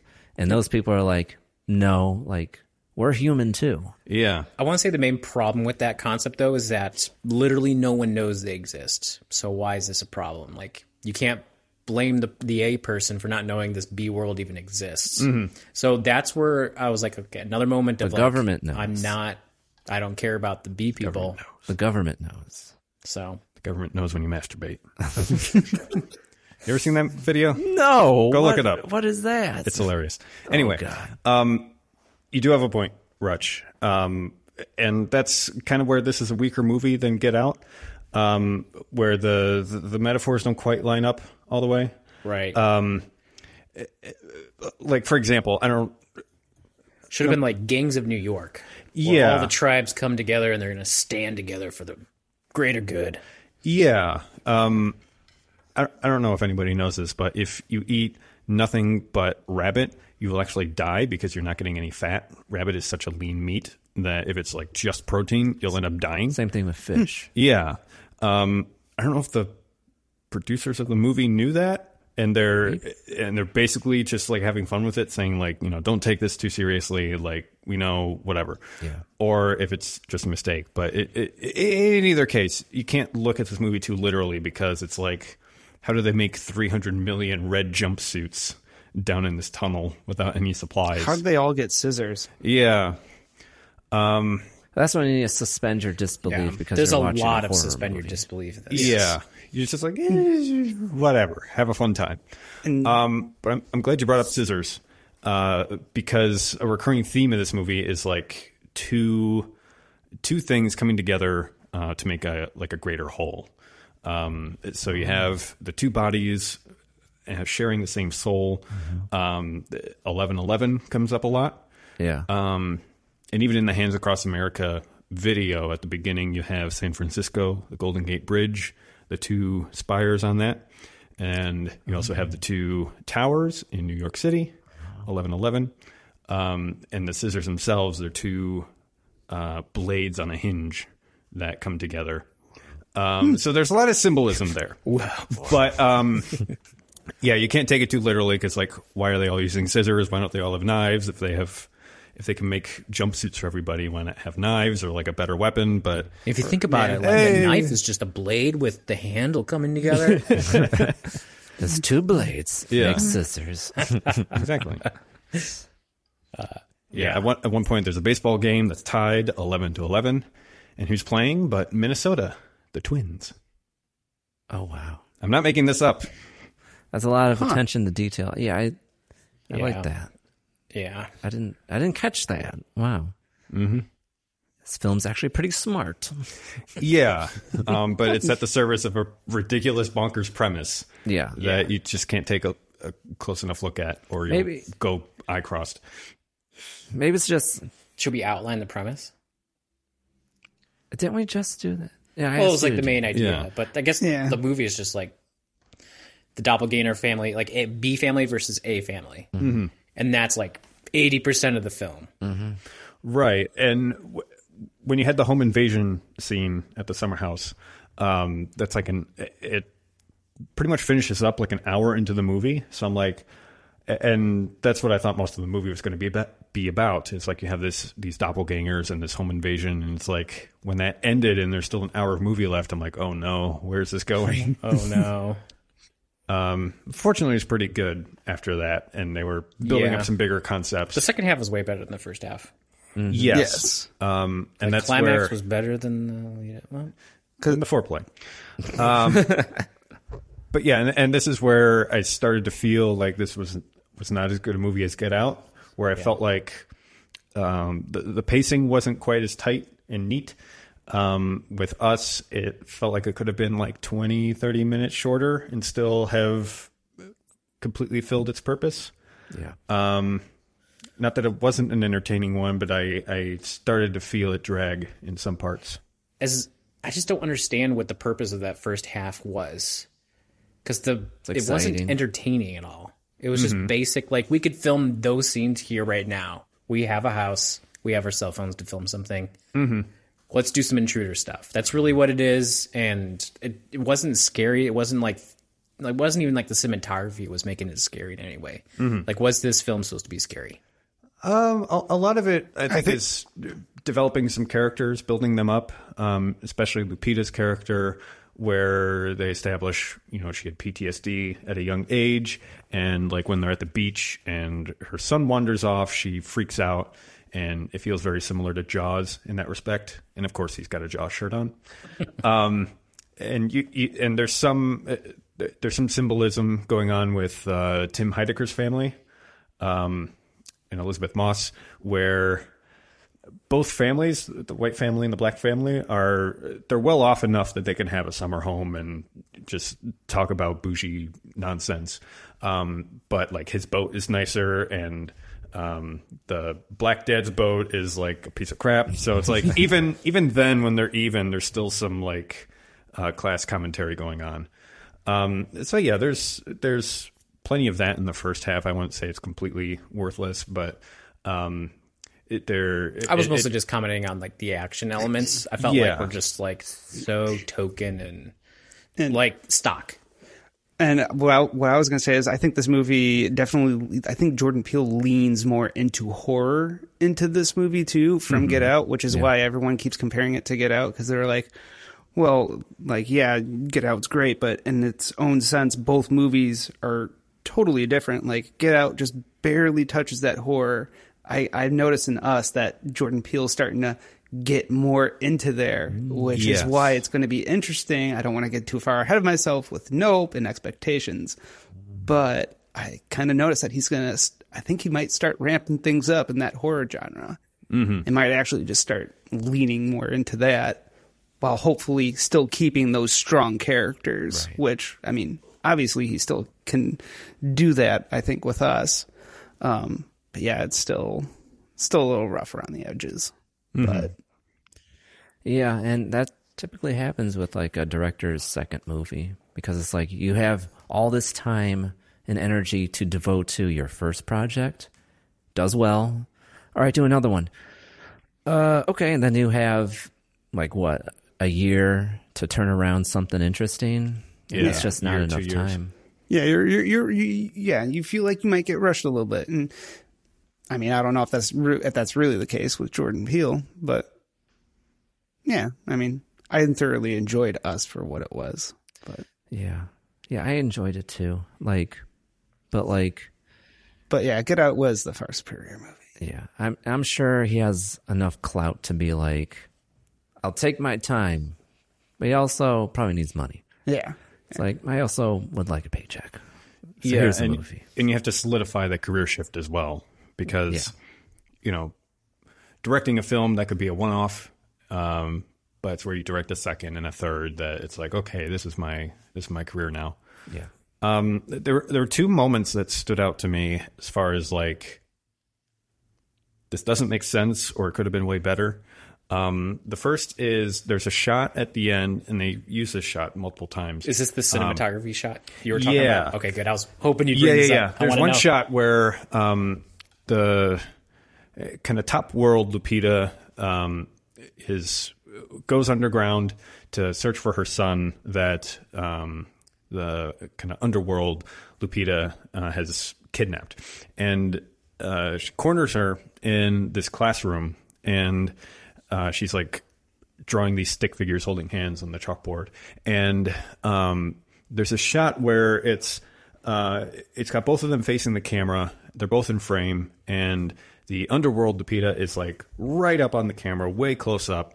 and the kind of above, above ground Lupita is in the background, and it's very surprising because throughout all this movie, all the doubling um, effects are done really, really well. Like there's um, there's a shot of Lupita like smashing Lupita into the like glass coffee table Mm-hmm. and you see the reflection of both of them in the glass and it's like oh that's really well done. And then this shot she's like right on camera and there's an obvious green screen effect and then lupita in the background there's like this smearing and smudging along the edges of the foreground lupita. And it's so distracting but they kept going to that shot like five or six times. Um, so that's so that's complaint number one. Complaint number two um, besides all the kind of fanciful leaps of logic you have to or disbelief that you have to suspend. Uh-huh. The second one is when Disbelief the, is suspending. when the when the underground family like confronts the above ground family and has them right where they want them. They're kind of explaining their purpose of why they're doing what they're doing. Um, and besides not being able to understand what underground Lupita is saying, um, there's at this point someone in the family asks like, "Who are you people?" And uh, the below ground Lupita just like kind of smiles and says, "We're Americans." And that didn't really make sense to me, and I'm curious to know what you think about that because, from one sense, it could be basically her saying like, "Hey, we're people too. We have value. We matter." Um, uh, on the other hand, if that's not what she's saying, and it's it, it, it, it felt like a very beat you over the head, direct kind of um, satirical comparison that I thought like Jordan Peele would be better than to do, and it didn't make sense to me. What do you think about that? I thought it was what you said at first, which is like we're people too, and that's the commentary. I think that's throughout the entire film, which is it's like yeah, like we may be clones, but we have a soul too. Like we're human. Like we're no better than you. So why are we living in this hole and you're above ground? Okay. Type of thing.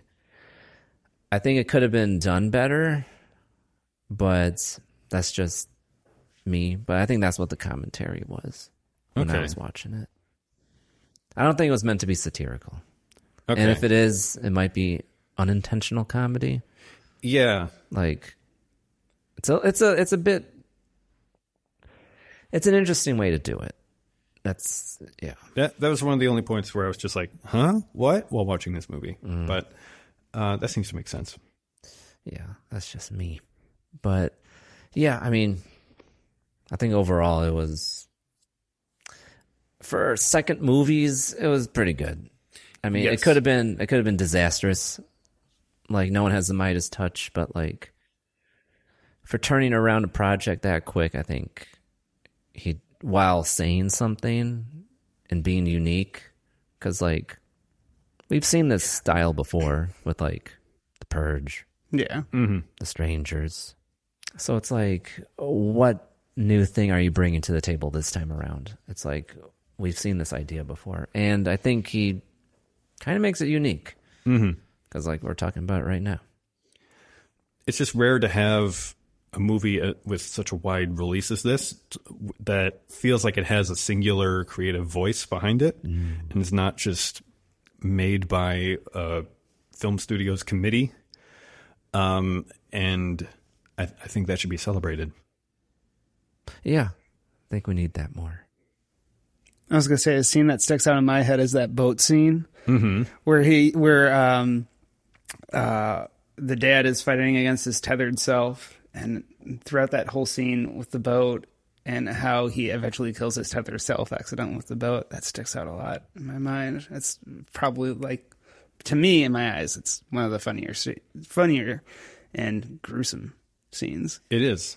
Yeah, of that of that movie They they build it up though. Like you have to Yeah. knock the motor a certain way to get it working, and he ends up doing it with his face, which is amazing.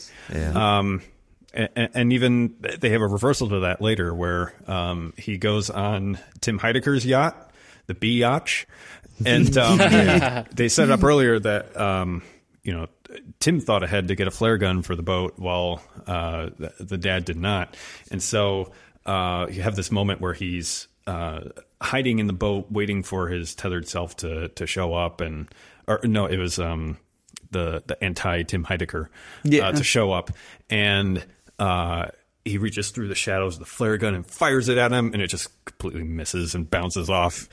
Um, I thought it bounced off him. yeah, something like it's a that. flare. yeah, it didn't like You have to be like point blank to like. it didn't immolate him. Yeah, Yeah, it's not. uh, like it's we not a hoping. movie.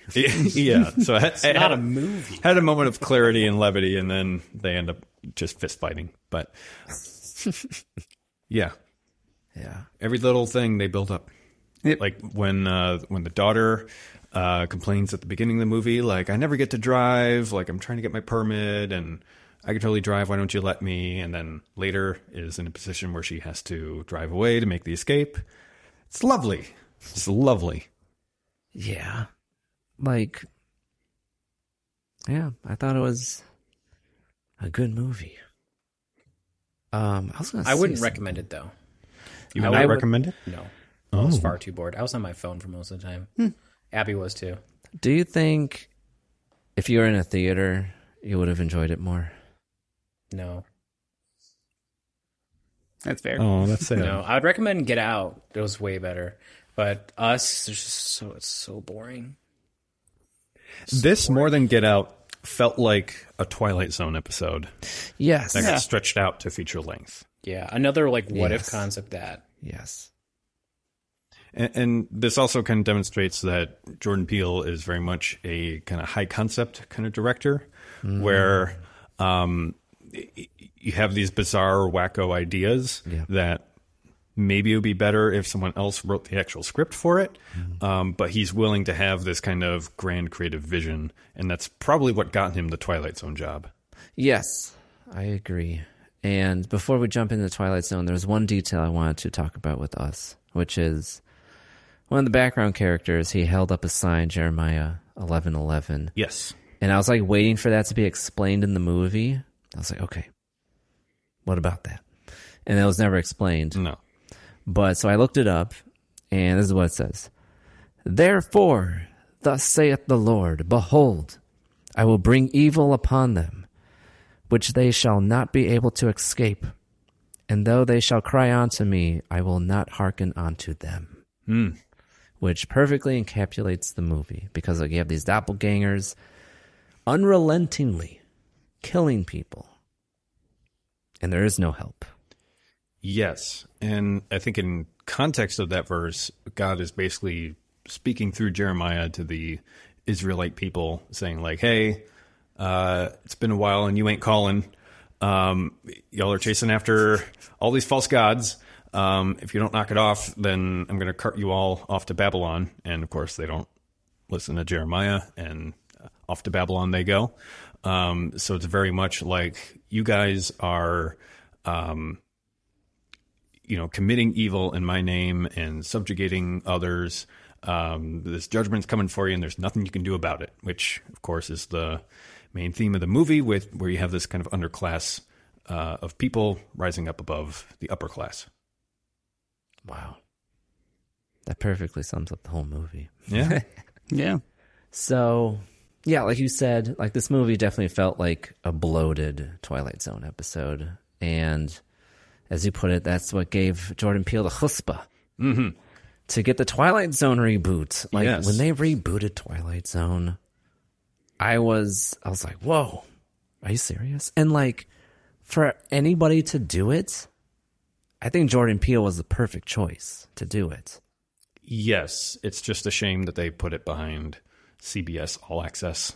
Same thing with like Star Trek Discovery. Like Star Trek before now, it was on normal TV. Mm-hmm. Everyone can as- access it. Yeah. And putting it behind a paywall. Ironically, Yeah, I know. Just putting it behind another streaming service in general Yes. is It was it not buries right. it. Yeah.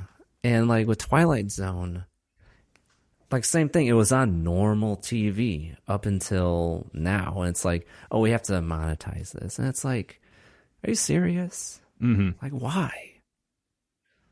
Like, wouldn't it be better to have it be accessible to everybody? Yeah, or put it on one of the more popular streaming services like like Hulu or Right. But Armand, there's a profit to be made. yeah. They Yes. can't do that. That's kind of the point of all these movies. It's like,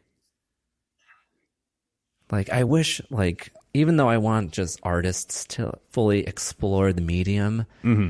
in order for them to get funding, they need to have interests of these movie studios, Yes. and they need to make money. So it's like, all right, I get it, but it's like CBS could have totally put it on. What was it? Channel two. Mm-hmm. Yeah, they totally could have had it on TV. And What is TV anymore? What is TV? It's on my phone. How does it work? You turn Yeah, it nobody- on. Get the remote. Unbelievable. I know. TV is having dish, and then when it storms, you you can't watch anything. Right. Maybe we should talk about the original Twilight Zone. yeah. Absolutely. So, I don't know about you guys. It's kind of like the common question I'm proposing. Um, so, I watched The Twilight Zone when I was a kid. Mm-hmm. and I applaud my parents because they exposed me to such awesome old TV.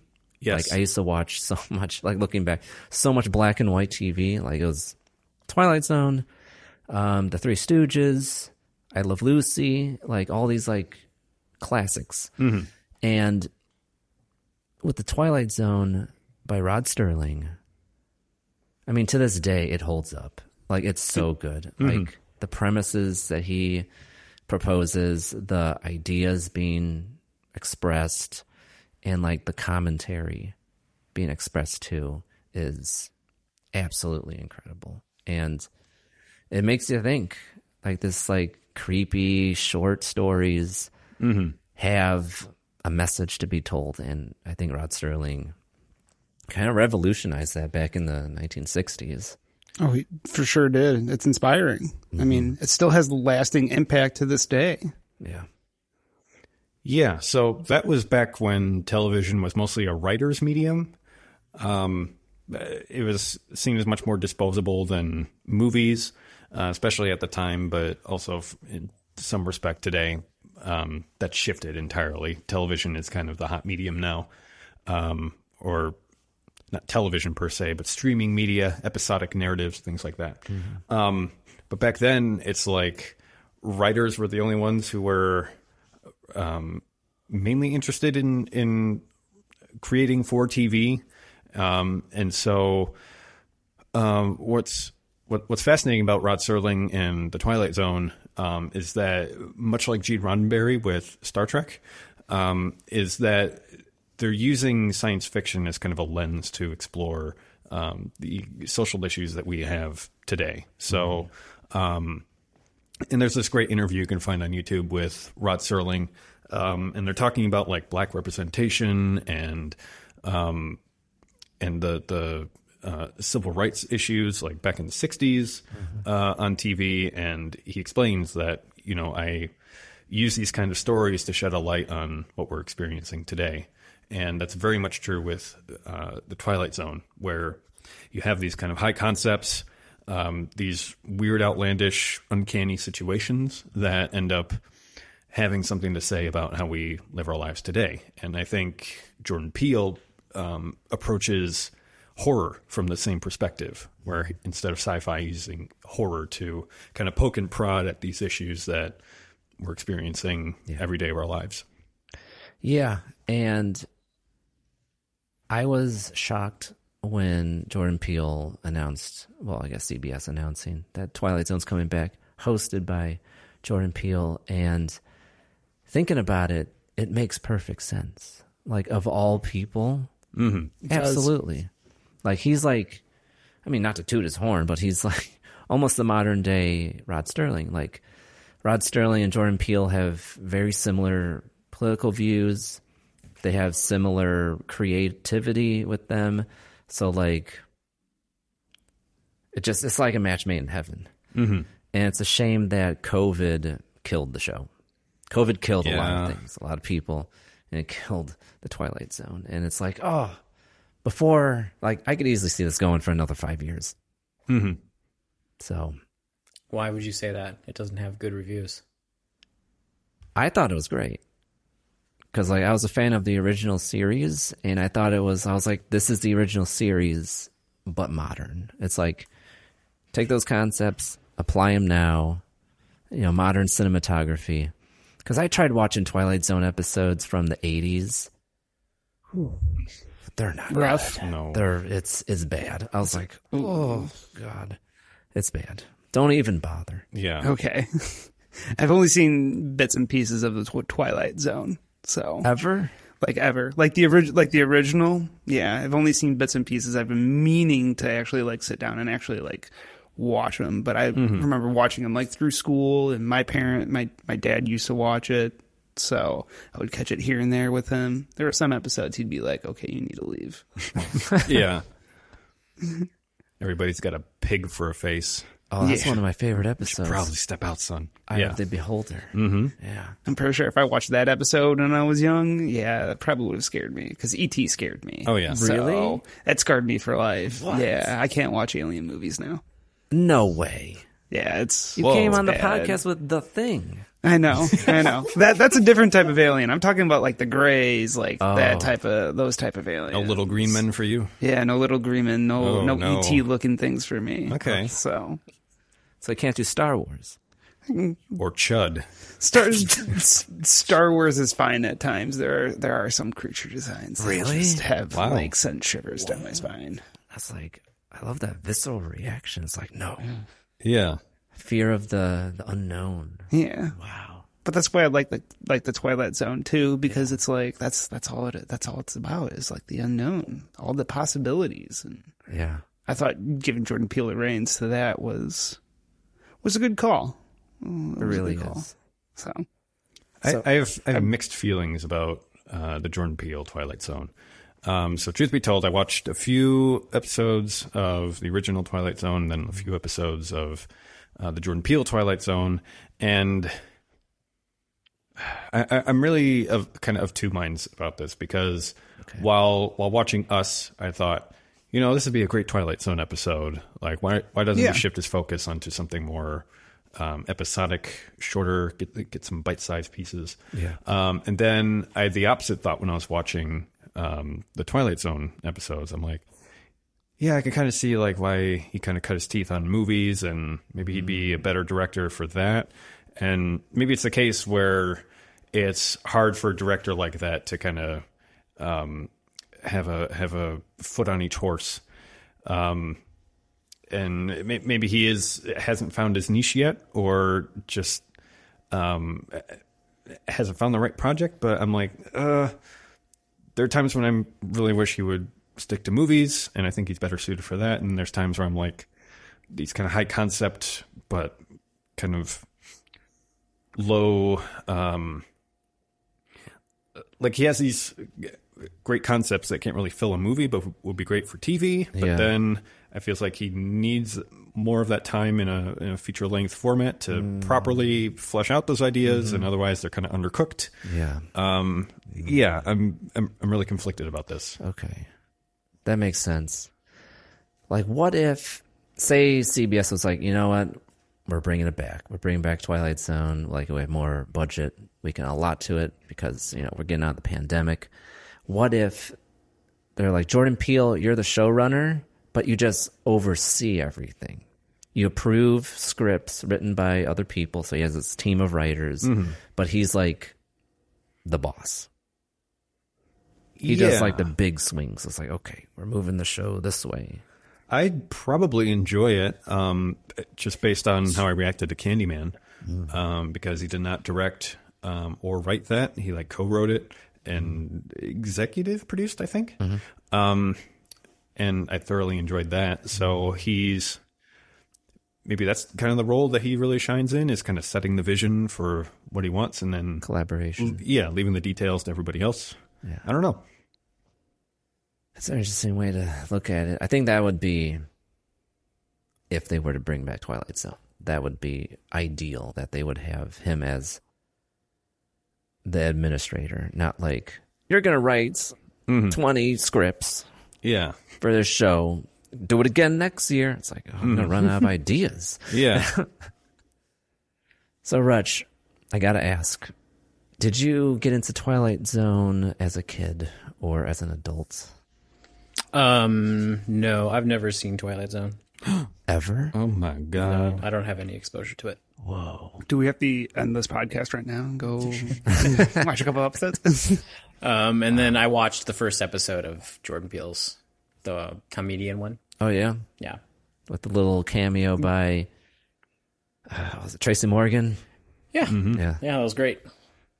So, Actually, I was like, man, he needs to do more. Like, I like that that was my I like that too. approach. like, he played like a really good like. I don't know what kind of character, like just a, I don't know. I just liked him. I liked him as a character, and I've only ever been exposed to him through SNL stuff, and I just haven't seen him outside of it. So I was like, all right, do more of that. I've always enjoyed Tracy Morgan. Yeah, when I saw him, I was just like, I, I need more, more of him. Right, Because, yeah, I don't want to get too much into Tracy Morgan, but right. Because he doesn't really have that much to do with this, but I just Yeah. thought, oh, it was nice to see him, and I it, thought was, he was, it was great. refreshing. Yeah, Yeah. yeah.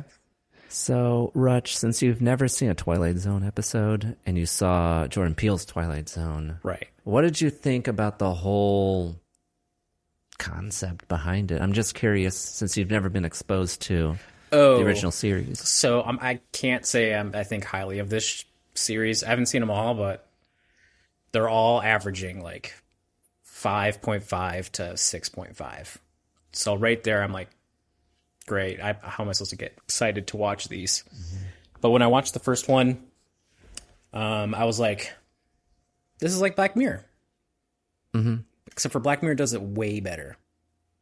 So I was like, how do I I I don't want to give that much more time to this because Black Mirror just does it better. So is Black Mirror like Twilight Zone the the one you like, whatever his name is? Rod Sterling? Yeah, Rod Sterling. Um, yes. Okay. When Black Mirror came about, like the last Twilight Zone series reboot was like back in the 80s. So Okay. like when Black Mirror came out, it was being compared to, hey, this is like the Twilight Zone. It's an anthology series. It's all these dark tales, Right. just like the Twilight Zone, and that's how it was marketed. Right. It's like if you like Twilight Zone, you would like Black Mirror. It's like Twilight Zone, but with like a little bit more edge to it. Right. But even Black Mirror, there's like if some if it doesn't really hit well, you could probably just skip it. They're all individual stories anyways. So there's nothing you're not like you have to watch this to stay stick with it for the greater story. So you could just watch the ones that you've been told are great and you'll be fine. Yeah. So I mean I thought the comedian was it was fine. It was just fine. You should have watched episode two. I started with episode two because Oh, Cause, so I got Paramount Plus, and I was like, okay, Twilight Zone, and I was like, I can watch the first episode, or I can watch this episode, which is about a plane starring Adam Scott. How can I resist? But I like And I watched I like one. man. what's his name? Kim- Kimal? Oh yeah, I think he's Yeah. funny. Oh yeah, he he's great. Yeah, I like him in um, Silicon Valley. I always love his comedy in that. And then uh, there was a skit on YouTube where he plays. He's like trying to pitch himself as Han Solo. Have you guys seen that? It's been completely removed from the internet. I don't know why. wow. I need to find it on the darknet somewhere. It is hilarious. but it was when before Disney was coming out, and uh, so th- I think it was Nerd. Um, Nerdist. yeah, Nerdist made it. And it was just like we're in the booth, and he's like, "I'm Han Solo." He's like trying to. They're like, like him and a couple other people were trying to like trying to pitch to someone Yeah. that they can be the new Han Solo for Disney or something like that. It was great. Anyways, I like him as a character, um, so that's why I watched it. And I was like, "Oh, that's the first one," and um, and uh, I like him as an actor, so I'll just do it. And It's fine. It was fine. It was like a, it was a fine episode. I there's nothing like nothing bad about it, but there's also like nothing really worth talking about it. And it was, I was like, okay, well, that's it. So, but now that I'm looking at IMDb later, I realize. Oh, and then I was like, Jordan Peele didn't really do a whole lot with these. Yes, he's the narrator, and he was in that episode for like five seconds mm-hmm. as the narrator. And I was like, that could just be completely cut. Why is this here? As an outside, like Yeah. I've never seen Twilight Zone. Twilight Zone. I'm like, why is this is unnecessary? Because the episode already began, and then we cut to like the narrator for like a, a half moment explaining exactly what we just saw. I was like, this doesn't need to be here. I'm not gaining anything. So, and then I realized, okay, so he's not really doing much with Twilight Zone. Like, yeah, he's like probably the um, like a writer, but he didn't direct any of the episodes, and he's only actually in them as the narrator for a half moment. So I didn't really see a whole lot of Jordan Peele in the first episode, and I, I would imagine he's not, like his style or his personality isn't coming out in the other episodes. No, he's so the Twilight Zone, the original series. Each of these stories was presented by Rod Sterling. He comes wearing a suit. It's like what you're about to watch is you know a look into blah blah blah into the Twilight Zone, mm-hmm. and Jordan Peele is like I'm gonna pay homage to that and kind of be Rod Sterling and like present these stories like what you're seeing is a, a glimpse Right. into the Twilight Zone. So I didn't buy the Twilight Zone. I don't know what that is. Like to me, like I'm coming from the Black Mirror perspective. I'm like, this is just a nice standalone episode. It does its thing, its social um, idea, and and it's fine. It exists. So, Aaron, would you like to explain what exactly Twilight Zone is all about? Yeah, so the Twilight Zone, as a concept, it's basically this. It's kind of like the uncanny valley, where it's that range of human experiences that is just uncanny and weird, and um, kind of bends reality itself.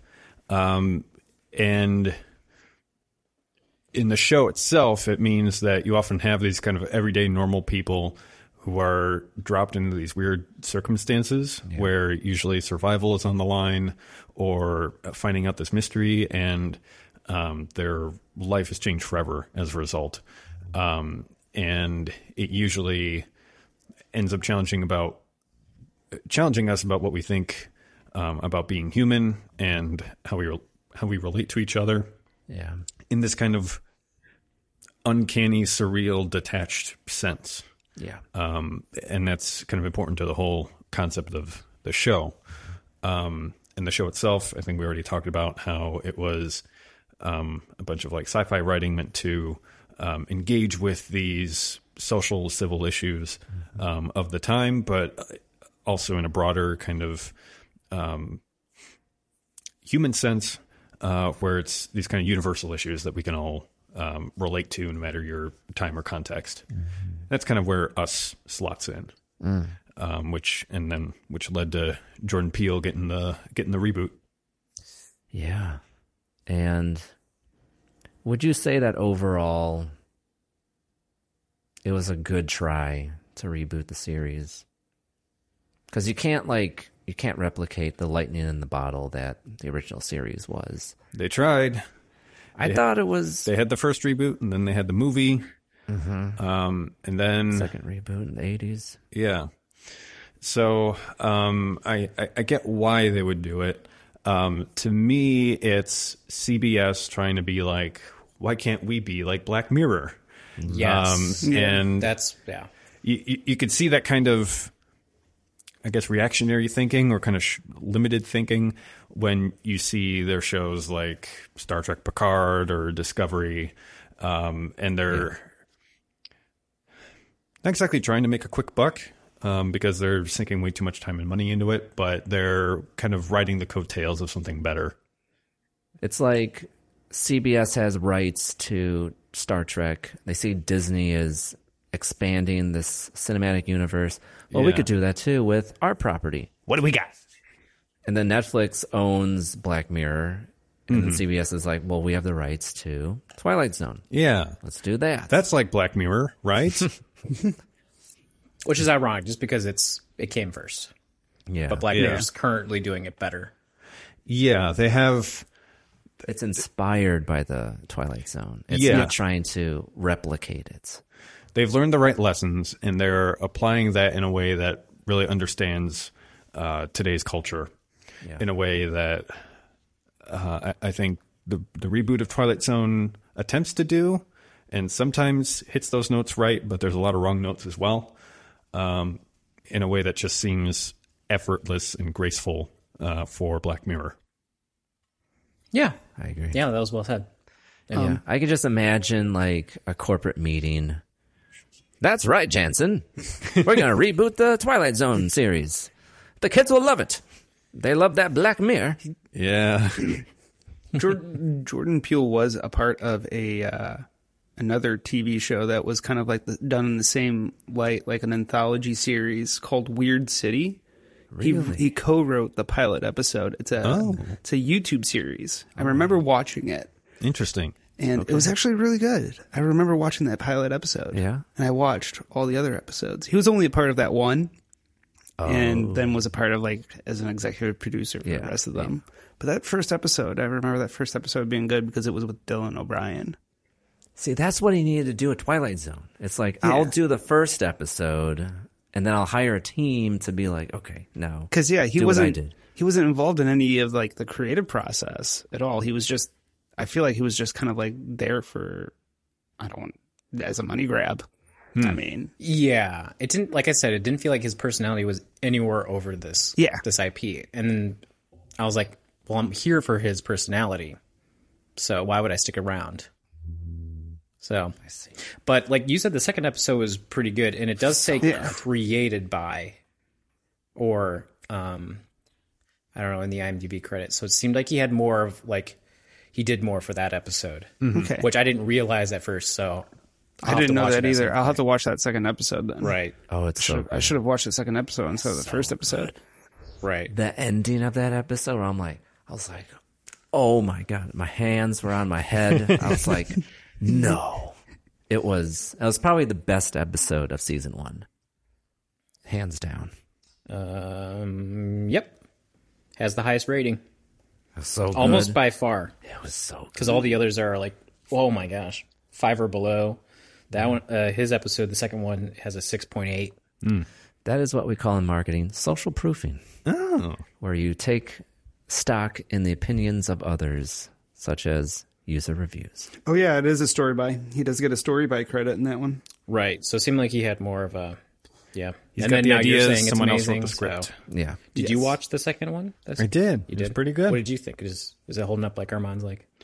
Yeah, it just felt less like the creative voice of Jordan Peele and more like it was filtered one or two times. Yeah. You know? And But so like you said, you didn't have enough roadway to build up the idea. Yeah. Um, and so maybe I would have enjoyed it differently um, if I hadn't been watching with that in mind, where I'm like, okay, this is a Jordan Peele episode of Cinedicate. Um, I'm watching all these things interesting. with Jordan Peele in mind. Right. Um, and so maybe I would have enjoyed it more if I had forgotten about that. Well, that's for a what sec. Twilight Zone needs to do for each of their episodes. Bring in like popular directors in the space. So, Jordan, like like Jordan Peele, you're just going to do the second episode for us. The first one, hey, can we get like David Fincher? Maybe I don't know. That'd be great. And then the third one, Yeah. and then they just do like five to ten per season. And that what brings you to it and what makes it a little bit different than Black Mirror is those iconic directors. Right. Black Mirror kind of does it in a way. Well, I guess Twilight Zone does it too. They bring in popular actors, and that's that actor for mm-hmm. them. But I mm. feel like the director also needs to be there as well. Absolutely. Because all these directors here are listed. I'm just like, I don't know you. I don't know you. It's they're hired guns. Yeah, It and I think makes it me- shows. They're working. Yeah. It makes me think of uh, The Walking Dead, where the later seasons they had high profile directors direct some episodes, like Robert Rodriguez, which was the biggest. I was like, what? He's a real director. It's not like a hired gun works in Hollywood. Was he the one that did Dusk Till Dawn? Yes. Okay. Yes. Yeah. Yes. Yeah. Wow. That I see. I need to watch that episode then because I want to see his perspective on how does he take a Walking Dead mm-hmm. type IP mm-hmm. and make it his own. Yeah. It was good. So try to find it. Yeah. So what would you do to make? So do you think Twilight Zone will ever come back then, or I don't think so. I think CBS is probably gonna, you know, at the way things turn over now, probably in like four years, we'll have another reboot with like a different narrator and not Jordan Peele. Hmm. And it'll probably do worse. And then they'll probably leave it alone for a long time. Yeah, that I sounds think- about right. I think the Twilight Zone needs Jordan Peele a lot more than Jordan Peele needs Twilight Zone. Yeah. So I think 'Cause, it's like- done. Yeah, because Yeah. like when people think of the Twilight Zone, it's the original series. Yeah. it's Rod Sterling. It's it's Yeah. not it's nothing else. It's just that original run. You keep saying Sterling. It's Serling. No tea. What? Yes, Yeah. sirloin, like the steak. No, Yes. Someone gets it. Rod Serling. Serling. Yes. I thought it was Rod Sterling. So did everybody else in, in, in elementary school. He grew up. Is that a dig at me? I say Maybe. I'm a child. No, I'm just trying to. set I go to the record library. I'm very pacific about it. No, you're good. Thank you. So since Jordan Peele did Twilight Zone, he rebooted a classic series that further gave him the chutzpah Yeah. to write a horror reboot, Candyman. So it's a reboot of the 1992 movie Candyman. Mm-hmm. And growing up, I didn't see Candyman, but I knew Candyman Mm-hmm. because my friend's uh, father owned a video store, and we would be in there a lot back when video stores were a thing Yeah. and we would see the covers of all these movies, new releases, and Candyman was one of them. And we were like, "Oh, scary, Candyman!" Yeah. Because like you think like, "Oh, he's- he's Candyman. It's the candy. It's a good thing." Not in this case. No. He's a bad man. Very bad man. Very bad man.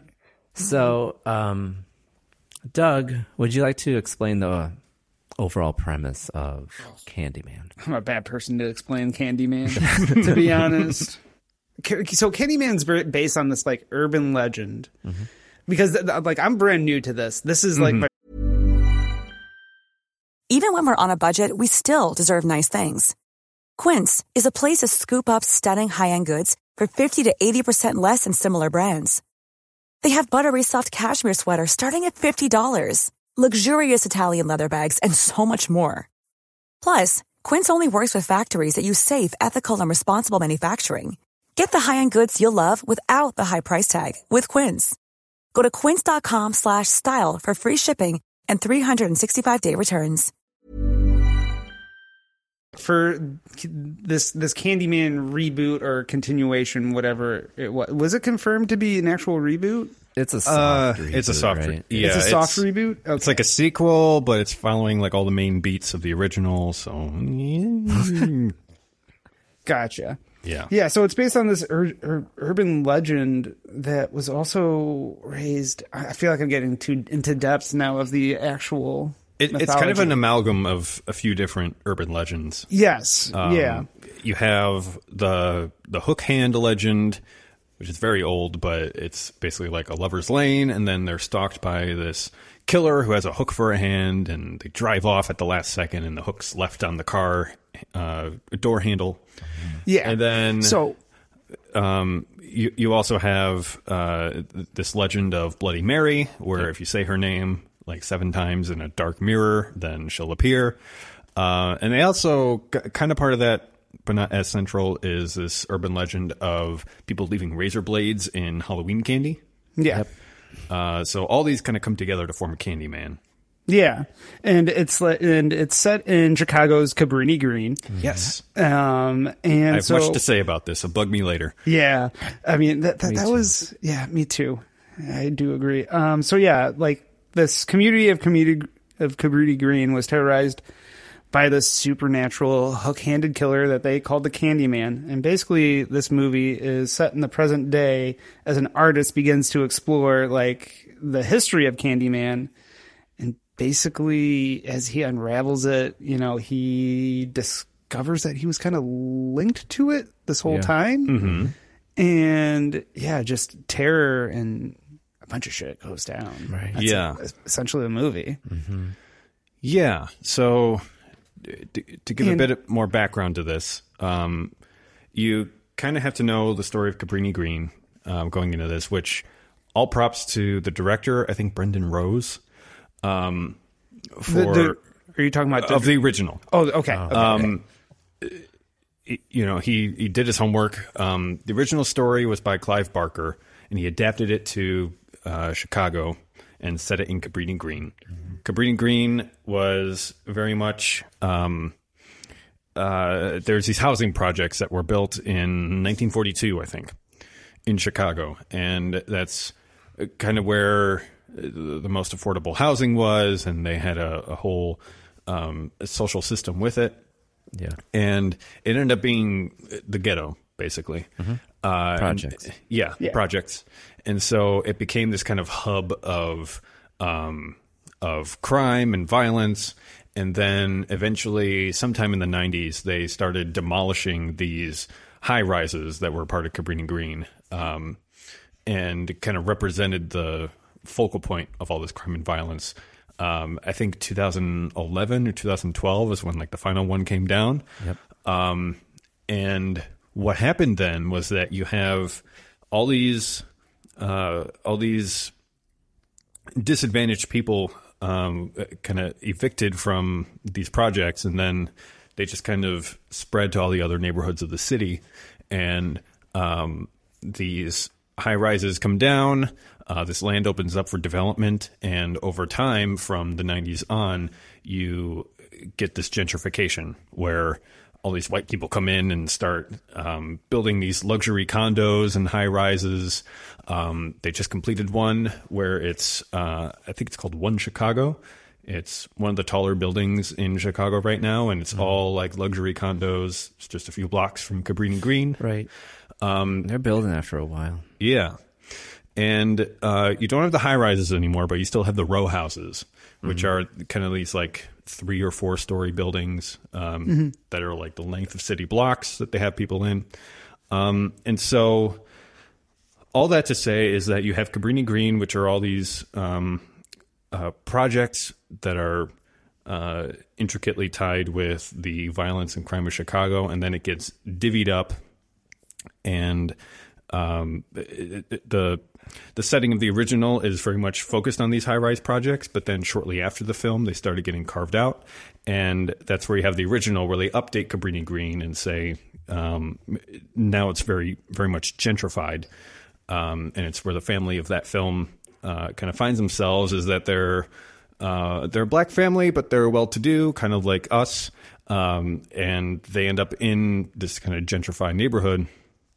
And I actually live like a 10 minute walk away from the filming location of both the original and the sequel uh, to Candyman.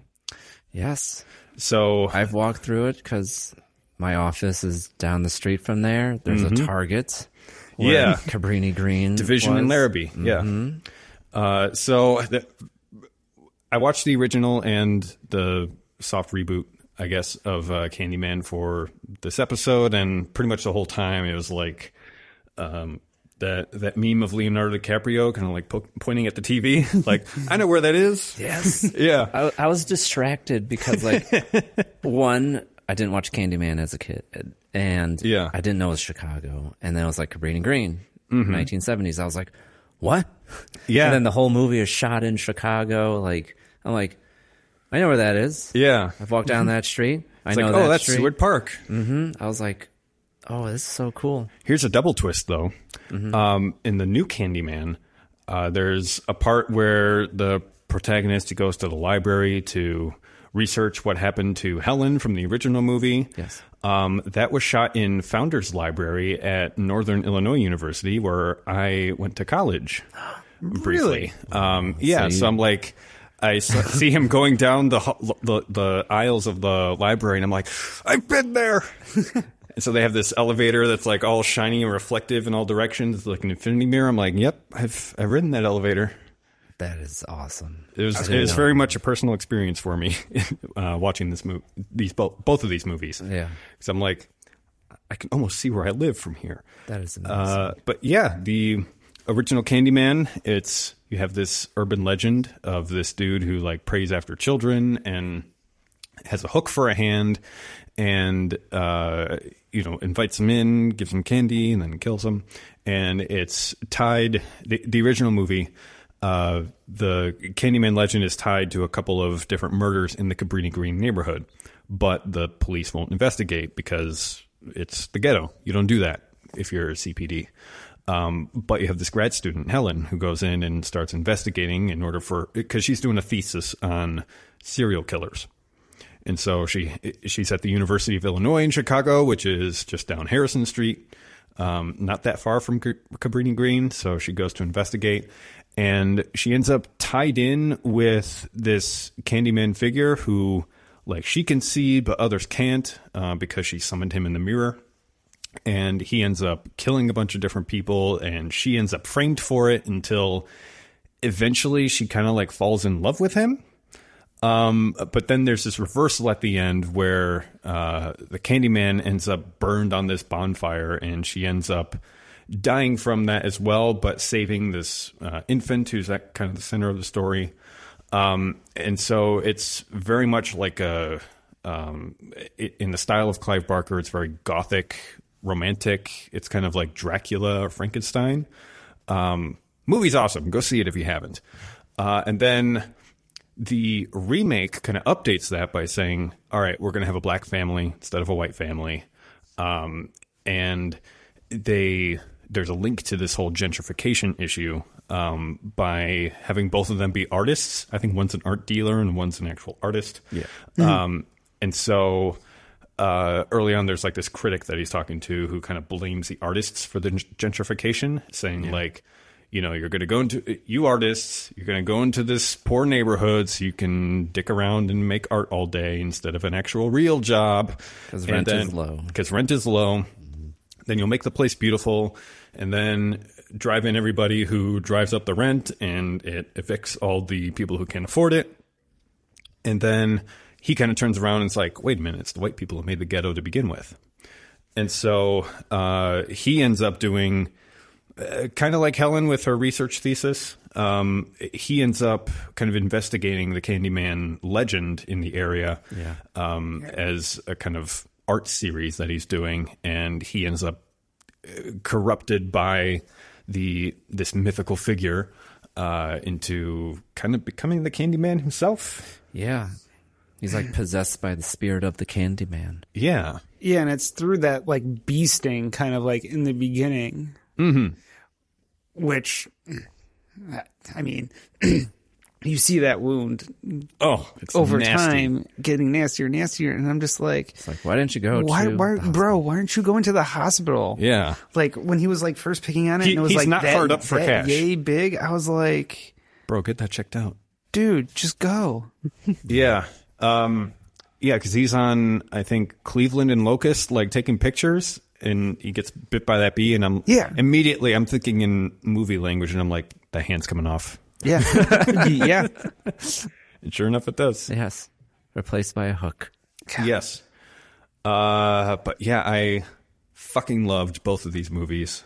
I know I'm biased because I live like a block away, but um, uh, I, I I thought the original was just very inventive and um, it, again, it comes from that point of a filmmaker with an actual creative vision and a voice. Yeah. Um, we don't get too much of those movies anymore, and uh, it's set know, in Chicago.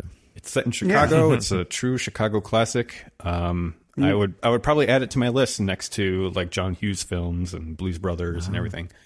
Um, and, and also what it it's what it means for uh, the black population in Chicago, where it's like they love this movie because finally they have like a black villain mm. of a horror movie. Yeah. Um, and I think even uh, Bernard Rose, he had this meeting with the NAACP like before the movie started because he's like, I don't want there to be any problems with this. Like, help me out here. And they're like, why are we even having this meeting?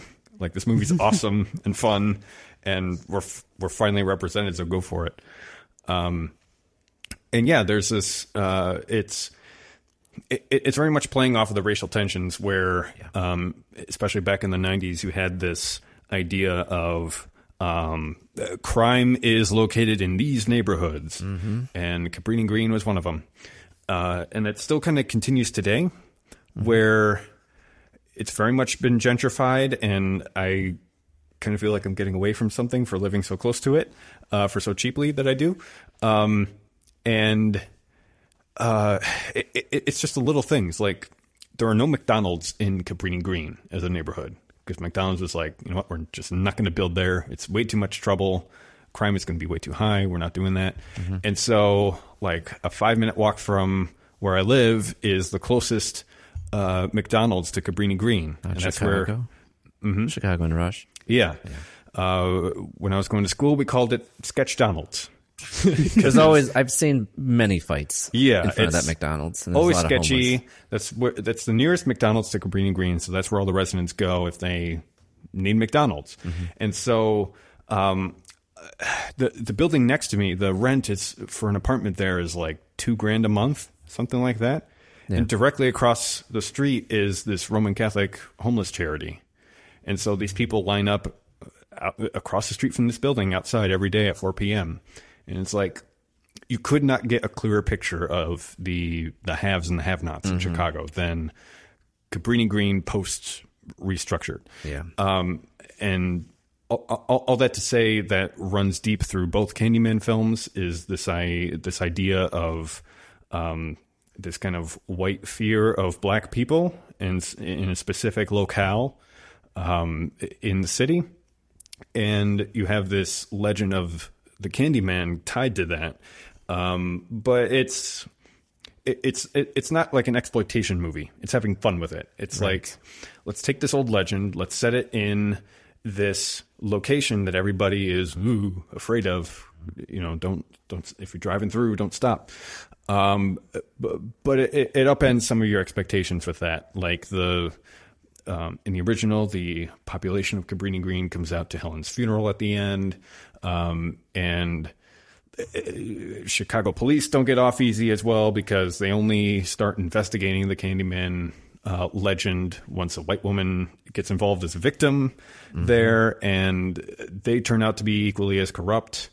Uh, so it's a bit more complicated than just an exploitation movie that it could have been. Yeah, like it can easily have been a black exploitation movie, Mhm. like you know, 1970s movies, but it wasn't because like there is this subtext to this film where there's this systemic racism um, that's predicated by, for example, the city of Chicago, CPD, where you have this housing project that's rife with crime, and yet the police do not go in there. Mhm. Like growing up, my father was a cab driver in the 80s and 90s. Yeah. And he would tell me like like I'm not racist, but I can't pick up certain people because there is a strong possibility that I could be either taken to the south side and get robbed or killed Mhm. or taken to Cabrini Green and get robbed and killed. Mm. So, yeah, he would talk about that a lot. So, like growing up, I knew of Cabrini Green, and then the subsequent when it was taken out, and then all those people relocated to the western suburbs, Mhm. Bolingbrook, Westmont, uh, and Berwyn, I think, Mhm. Cicero. Um, so Sorry, all you Chicago non-natives, out of towners. uh, yeah, grab a map. So, um, with Candyman, I thought it was, first of all, the cinematography of this film was the best I've seen in a long time. Mm. It was so good. Like, I was blown away. I was like, this is incredible. Yes. This, the opening sequence is the most creative thing I've seen in years. It was, I guess, drone footage shooting reverse, so it's like up towards the buildings, but Yeah, it was it's those- yeah. framed where it's like looking down at the buildings into thick overcast sky.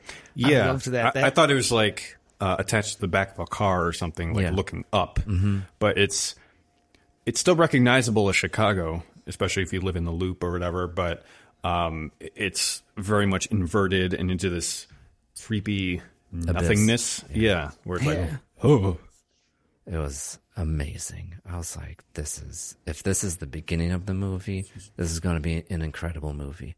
Mhm. And I was blown away because going into it, I knew nothing.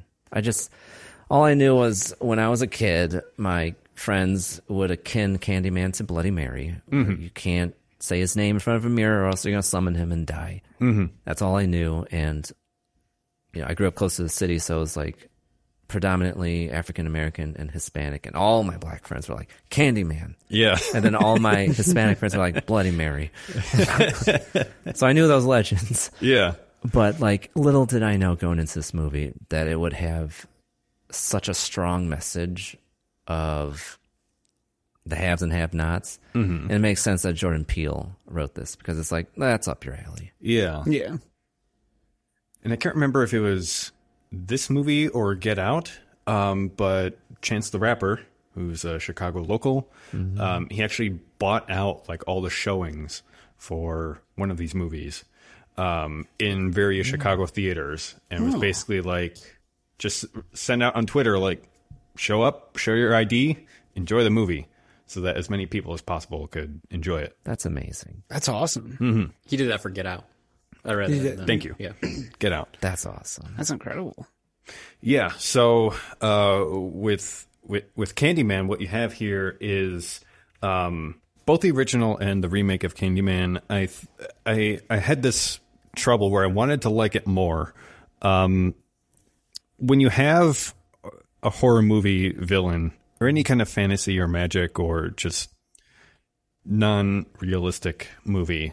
You have to be very clear about what the rules are and what they can and can't do. And i feel like both of these movies kind of failed that uh, where it, it was kind of like um, nightmare on elm street where you have this dream figure who can uh, somewhat reach into the real world and kill people um, but it's through dreams so don't fall asleep. Mhm. Very clear. Don't fall asleep, don't dream, or he can get you. Uh, th- those kind of rules didn't seem to be very clear in either Candyman, where he's like this mythical figure, and sometimes he can reach into reality, and sometimes he can't. Um, if you say his name five times in the mirror, he'll appear. Um, but it's sometimes it's right away, sometimes it's not. And um, with with Helen, especially in the first one, he can appear sometimes, but only when it's convenient for him, and he's kind of like seducing her into this trap. Um, and in the in the remake, it's like he can show up in reflections, and if you're also in eye line of this reflection, then he can harm you. Um, which you mentioned cinematography before, and um, it's brilliant in this movie. Especially, I'm thinking of that scene in the art gallery where he kills the art gallery owner and his intern slash girlfriend slash fuck buddy. Yeah. Um, and it's it's all in reflection, and um, it's brilliant because he's summoned by reflection. Um, but it's never clear what exactly the rules are for how are you harmed and how can, how can you avoid that harm? And I feel like they really need to make that clear in a horror movie before you begin. Yeah, because it's not established how you can escape the Candyman. It's Mm. just if you summon him, you will die, and it's like almost indiscriminately. And I thought that was interesting, but also, I guess the only way not to die is to not summon him. Yeah, it's almost like as soon as you dip your toe into this, you're fucked. Yeah. Yeah. Um, But I and- did appreciate it as a reverse vampire almost. Yeah. It's like you can't see him only in the reflection. That's the only way you could see him. Other than that, he's invisible. Yeah. Um, and there, there's some great scenes with um, the protagonist of the remake and how he interacts with um, Sherman, I think his name is, for who the Candyman is. Oh, yeah. How he interacts with them in reflection. Um, there's this great scene where he's in uh, this apartment slash condo complex. It's in the loop. We we call it the Beehive because that's what it looks like. oh, Marina City? Yeah. Yeah, by House of Blues? Yeah. Yeah. Uh, looks like a beehive shot up in Transformers. Y'all have seen it. Um, and he's like interacting with this mirror like one to one with Candyman. It's kind of in the middle of his transformation. So um, uh, narratively, it makes sense. Um, all that was brilliant. They're very creative with uh, how they presented the Candyman and how he can interact with the world. it just didn't make sense to me as far as what the rules were and how do you actually stand a chance to survive if you even can.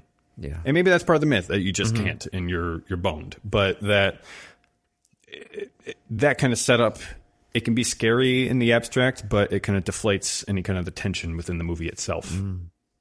If you know that like nothing can be done. Right.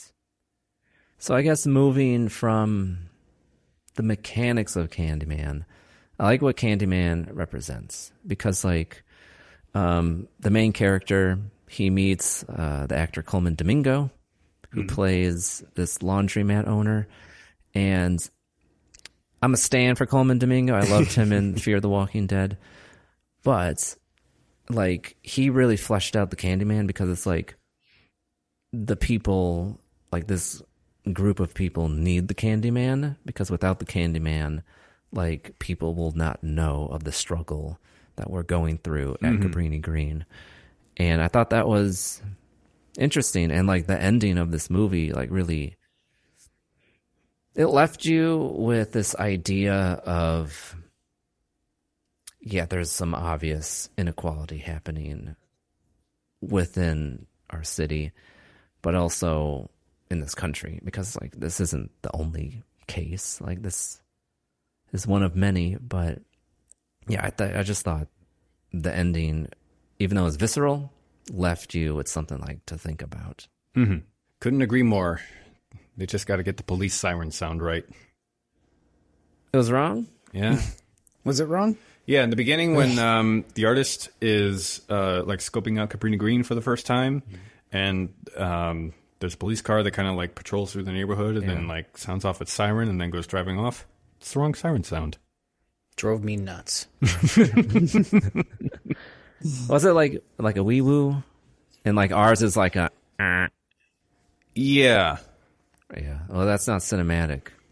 Yeah, probably. I know. Yeah. There, that was probably a studio decision at some point. Um, kind of like at the beginning of Us, there they had this text that was like, "There's a million miles of underground tunnels underneath America, and nobody knows what they do." Yep. Like Buy it. some studio Buy exec wrote that and put that in. Um, It's like Blade Runner. yeah, You need the narration. They're like audiences aren't going to get this. Yeah. Dumbs, that's what they're called. Deep Yes. underground military bases. Dumbs.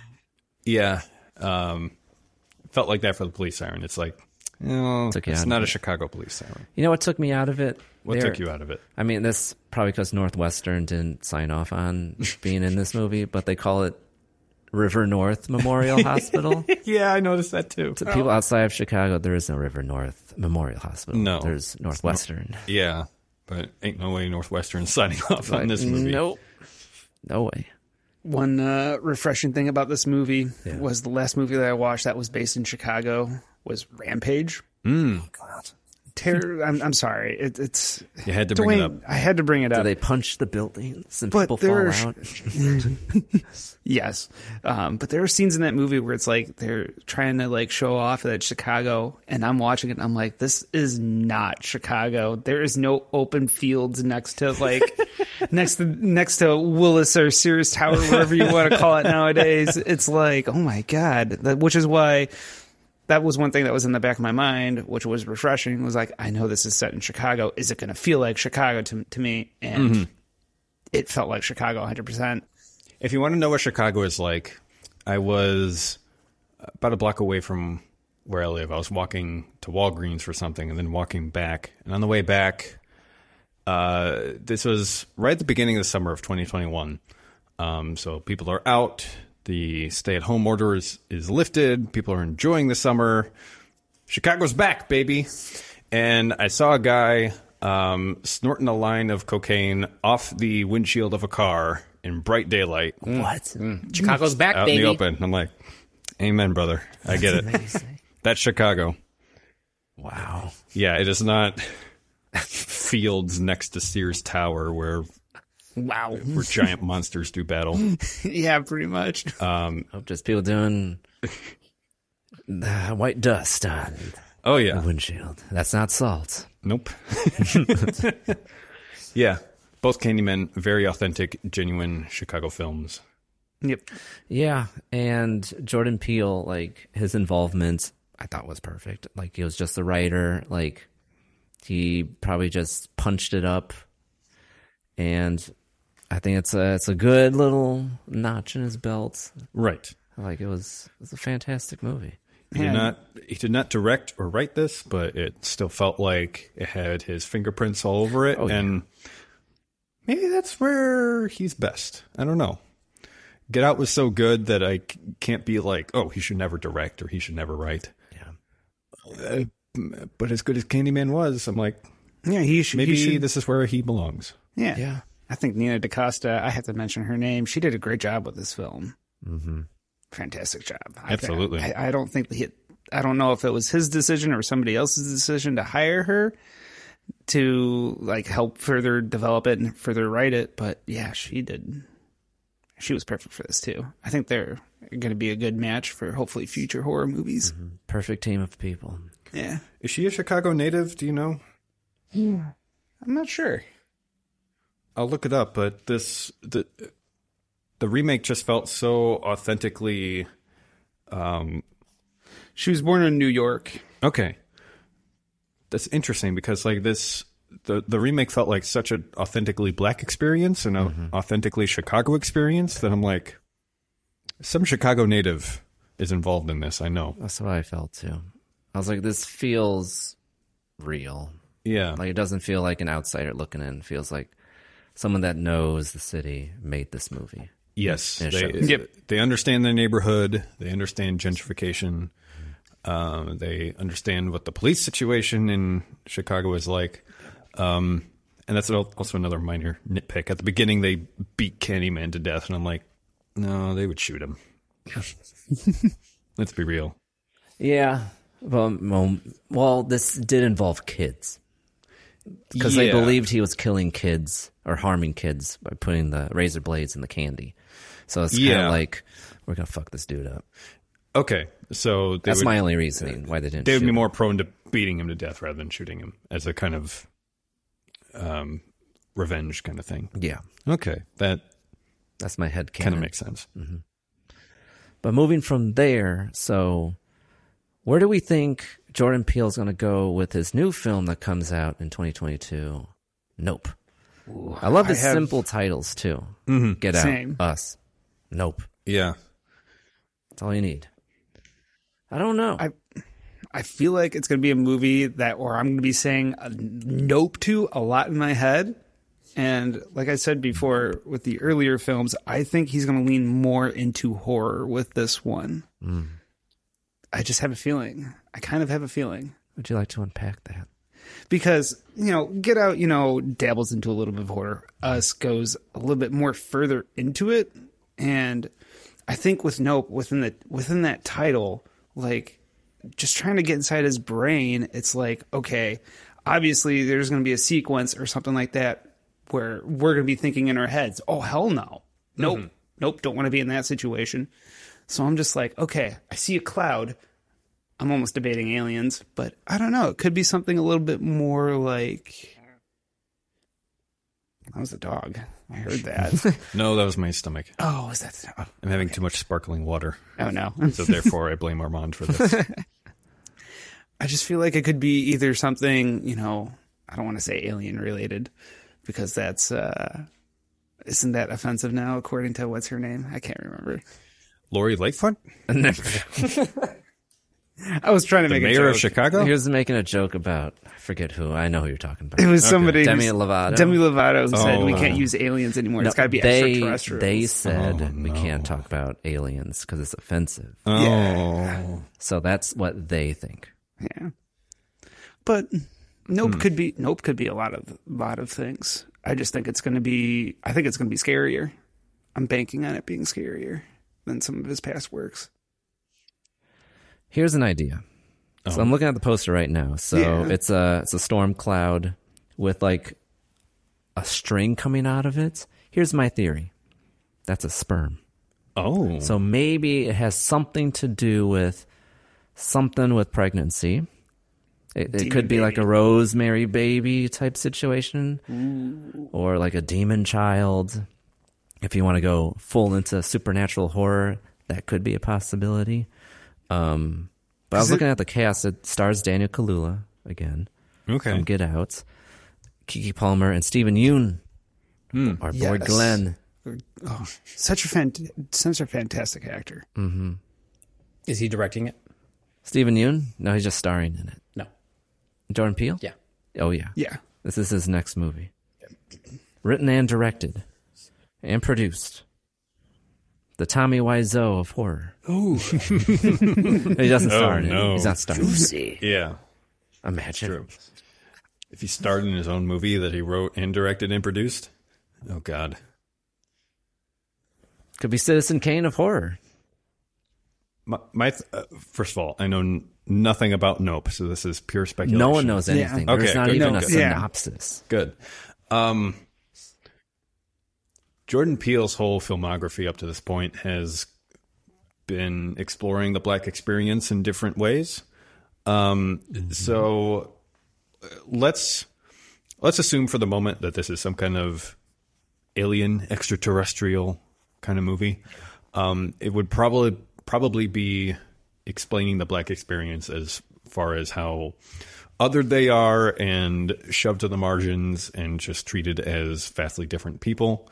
Um, and it's interesting what you said as far as this representing like sperm, because maybe there's like a fatherhood angle to that as well. Yes. Um, and the kind of well documented um, plight that the black community has been in as far as fatherhood.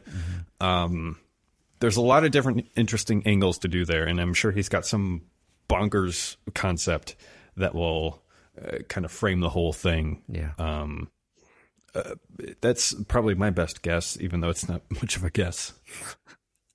Yeah, I mean, I think if he continues the trajectory where he's talking about like the black perspective infused with horror, some sort of commentary, Mhm. and the poster kind of looks like a sperm, but a cloud with like this tether to it. That could be something he could explore. I don't know what exactly that could be. I'm not him, but I think it would be a good conversation starter if he were to explore that. The yeah. And this also looks like a small isolated town. It could be cult related too. Mm. Oh. Like it could be like like a Rosemary's Baby already, but like a new couple moves in and like oh my god, it's a town led by like this demonic maybe something. I don't know. Could be led by something. Who knows? It's just my brain starting to spin all the ideas.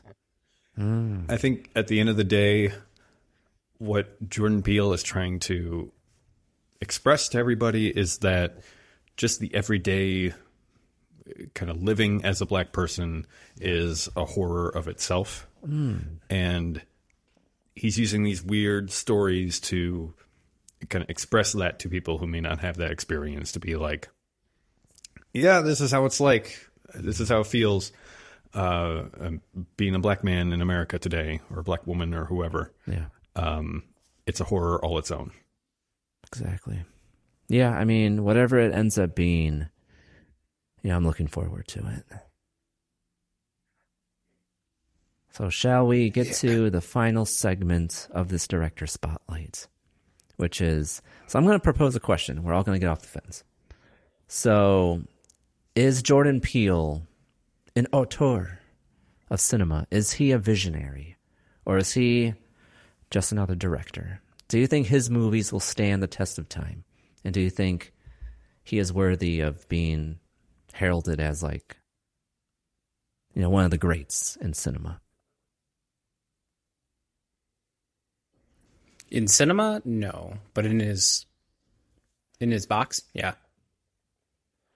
What is his box? I don't know. I think he has his own brand that is really well expressed in Get Out, Mm. and we got a little bit of that in Us, and that's what I missed from Twilight. So, I hope we get more of his personality from Get Out in his future stuff, and if so, then yeah, I think he'll be remembered as like this unique perspective, this unique um, person in history that gave us some great content. I think he's already down as someone who's going to be remembered of all time, especially for Get Out. Well, just as comedy. I think right now that's the thing is like everyone remember will remember him from comedy. So Oh, yeah. what does he want? Horror or comedy? Like Yeah, well, I'm a, um, I'm gonna always for forever remember him from Keanu, so which is one of the greatest stoner movies of all time. Not gonna lie, sure. um, Which he produced, I believe. yeah, and wrote, yeah, And wrote, okay. yeah, and um, I mean, yeah, like you said, you know, he he'll forever be known for comedy, but I think he's gonna be known for more of like his uh his movies like Get Out. I think if he starts creating more movies like that, absolutely, he's absolutely going to be. Uh, what a uh, what was the word that you said again? Auteur, Or- yeah, a visionary. he's gonna be a visionary. I think he's gonna be a visionary. And that's just a fanboy or fangirl in me talking too. I'm forever impartial to him. Right. What about you, Aaron?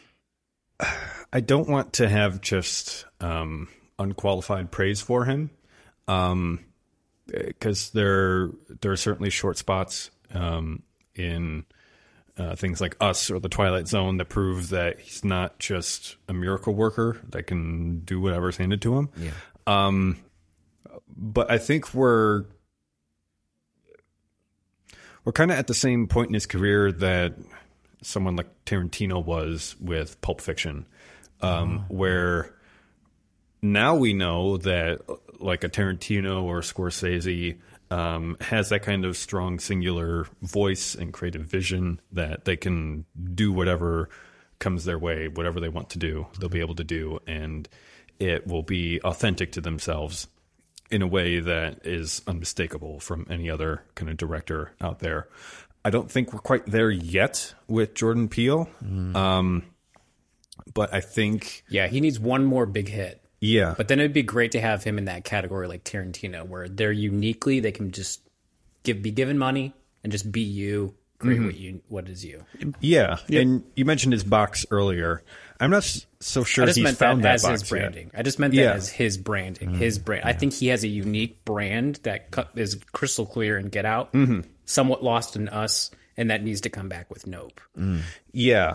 Um, I'm not sure he's found his box yet. And I think, and maybe that ends up being his niche, is that you can't fit him into any different kind of box.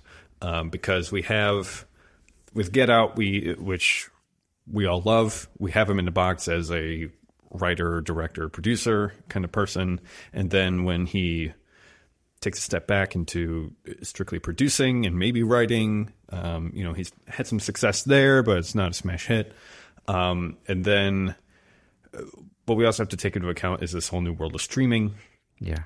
When you have the Twilight Zone, which is like just locked behind CBS All Access, um, it, it maybe that kind of aborted his success before he could have actually had it. Um, so he's he, he's very much he's he shares this the same DNA as like a Tarantino or Scorsese, but he's in this new kind of media environment, and I think the proof of his success is going to be how he manages to navigate that minefield in a way that say Tarantino or Sc- Scorsese didn't have to. Right. Yeah, it's an interesting way to look at it. And for me, I think you are right. It is too early to tell whether or not he is going to be remembered in cinema. But I think so far he's been presenting the right questions in his art. And I mean, that's what I believe art is it's conversation being mm-hmm. had. And his conversations that he's starting are fresh for cinema. So if he keeps on doing well in his career, then he's going to be heralded as Tarantino or Scorsese. So I I wish him the best. I'm I'm really hoping Nope is going to be awesome and more like Get Outs while pushing the horror uh, genre. But yeah, I guess we'll see. Um, but I think he's if he's not there, then he's pretty damn close to being a visionary. Yes, time will tell. Yeah. I mean, he did win an Oscar already. so- Yeah, It's he has, he has his accolade. He could It's just true. stop. He But could. He could. He has, Quit while you're ahead. yeah, but he has the curse of creativity. He must create. Mm-hmm. but that's it for this time on Cinedicate. We hope you enjoyed yourself. We've been talking about Jordan Peele. Please check out his films where they are available. And now I'm going to take a moment to thank my guests for coming out to the show. Aaron, Rutch, Doug, thank you. This was awesome. Yeah, It's a thank pleasure. you, Armand, for putting this together mm-hmm. On the spookiest of months. Yes. It was uh, it was quite the treat. Um, if nothing else, just the excuse to see all of Jordan Peele's movies. If that's what it takes to get me to see these fine films, then I'll accept it anytime. Awesome. Agreed. All right. If you want to hear more of Aaron, please check him out on his podcast, WSTR Galactic Public Access. Yes. A Star Wars podcast. Indeed, we've got some great episodes coming up, so to make sure you don't miss out on those, find us on the sto- on the socials or hit us up at wstrmedia.com. There you go. And if you want to see more of Doug, he's on Twitch Yee. Uh, playing the best horror video games. I try. I get scared very easily, and I jump so much. Awesome. And where can they find you? Wow, it's a pop chart with an underscore between wow and it's. Nice. Fantastic. But if you'd like to keep this conversation going, please add us on your favorite social media platform at Cinedicate. That is C I N E D I C A T E, Cinedicate on Instagram, Twitter, and Letterboxd. Have Discord? Feel free to join the growing film community there at cinedicate.com forward slash Discord, where you'll catch myself, along with other podcasters and listeners, talking about this title, as well as many others. And if you have any questions, please send us a message at info at cinedicate.com or visit the website cinedicate.com. Until next time, stop that scroll, spend more time watching. Goodbye.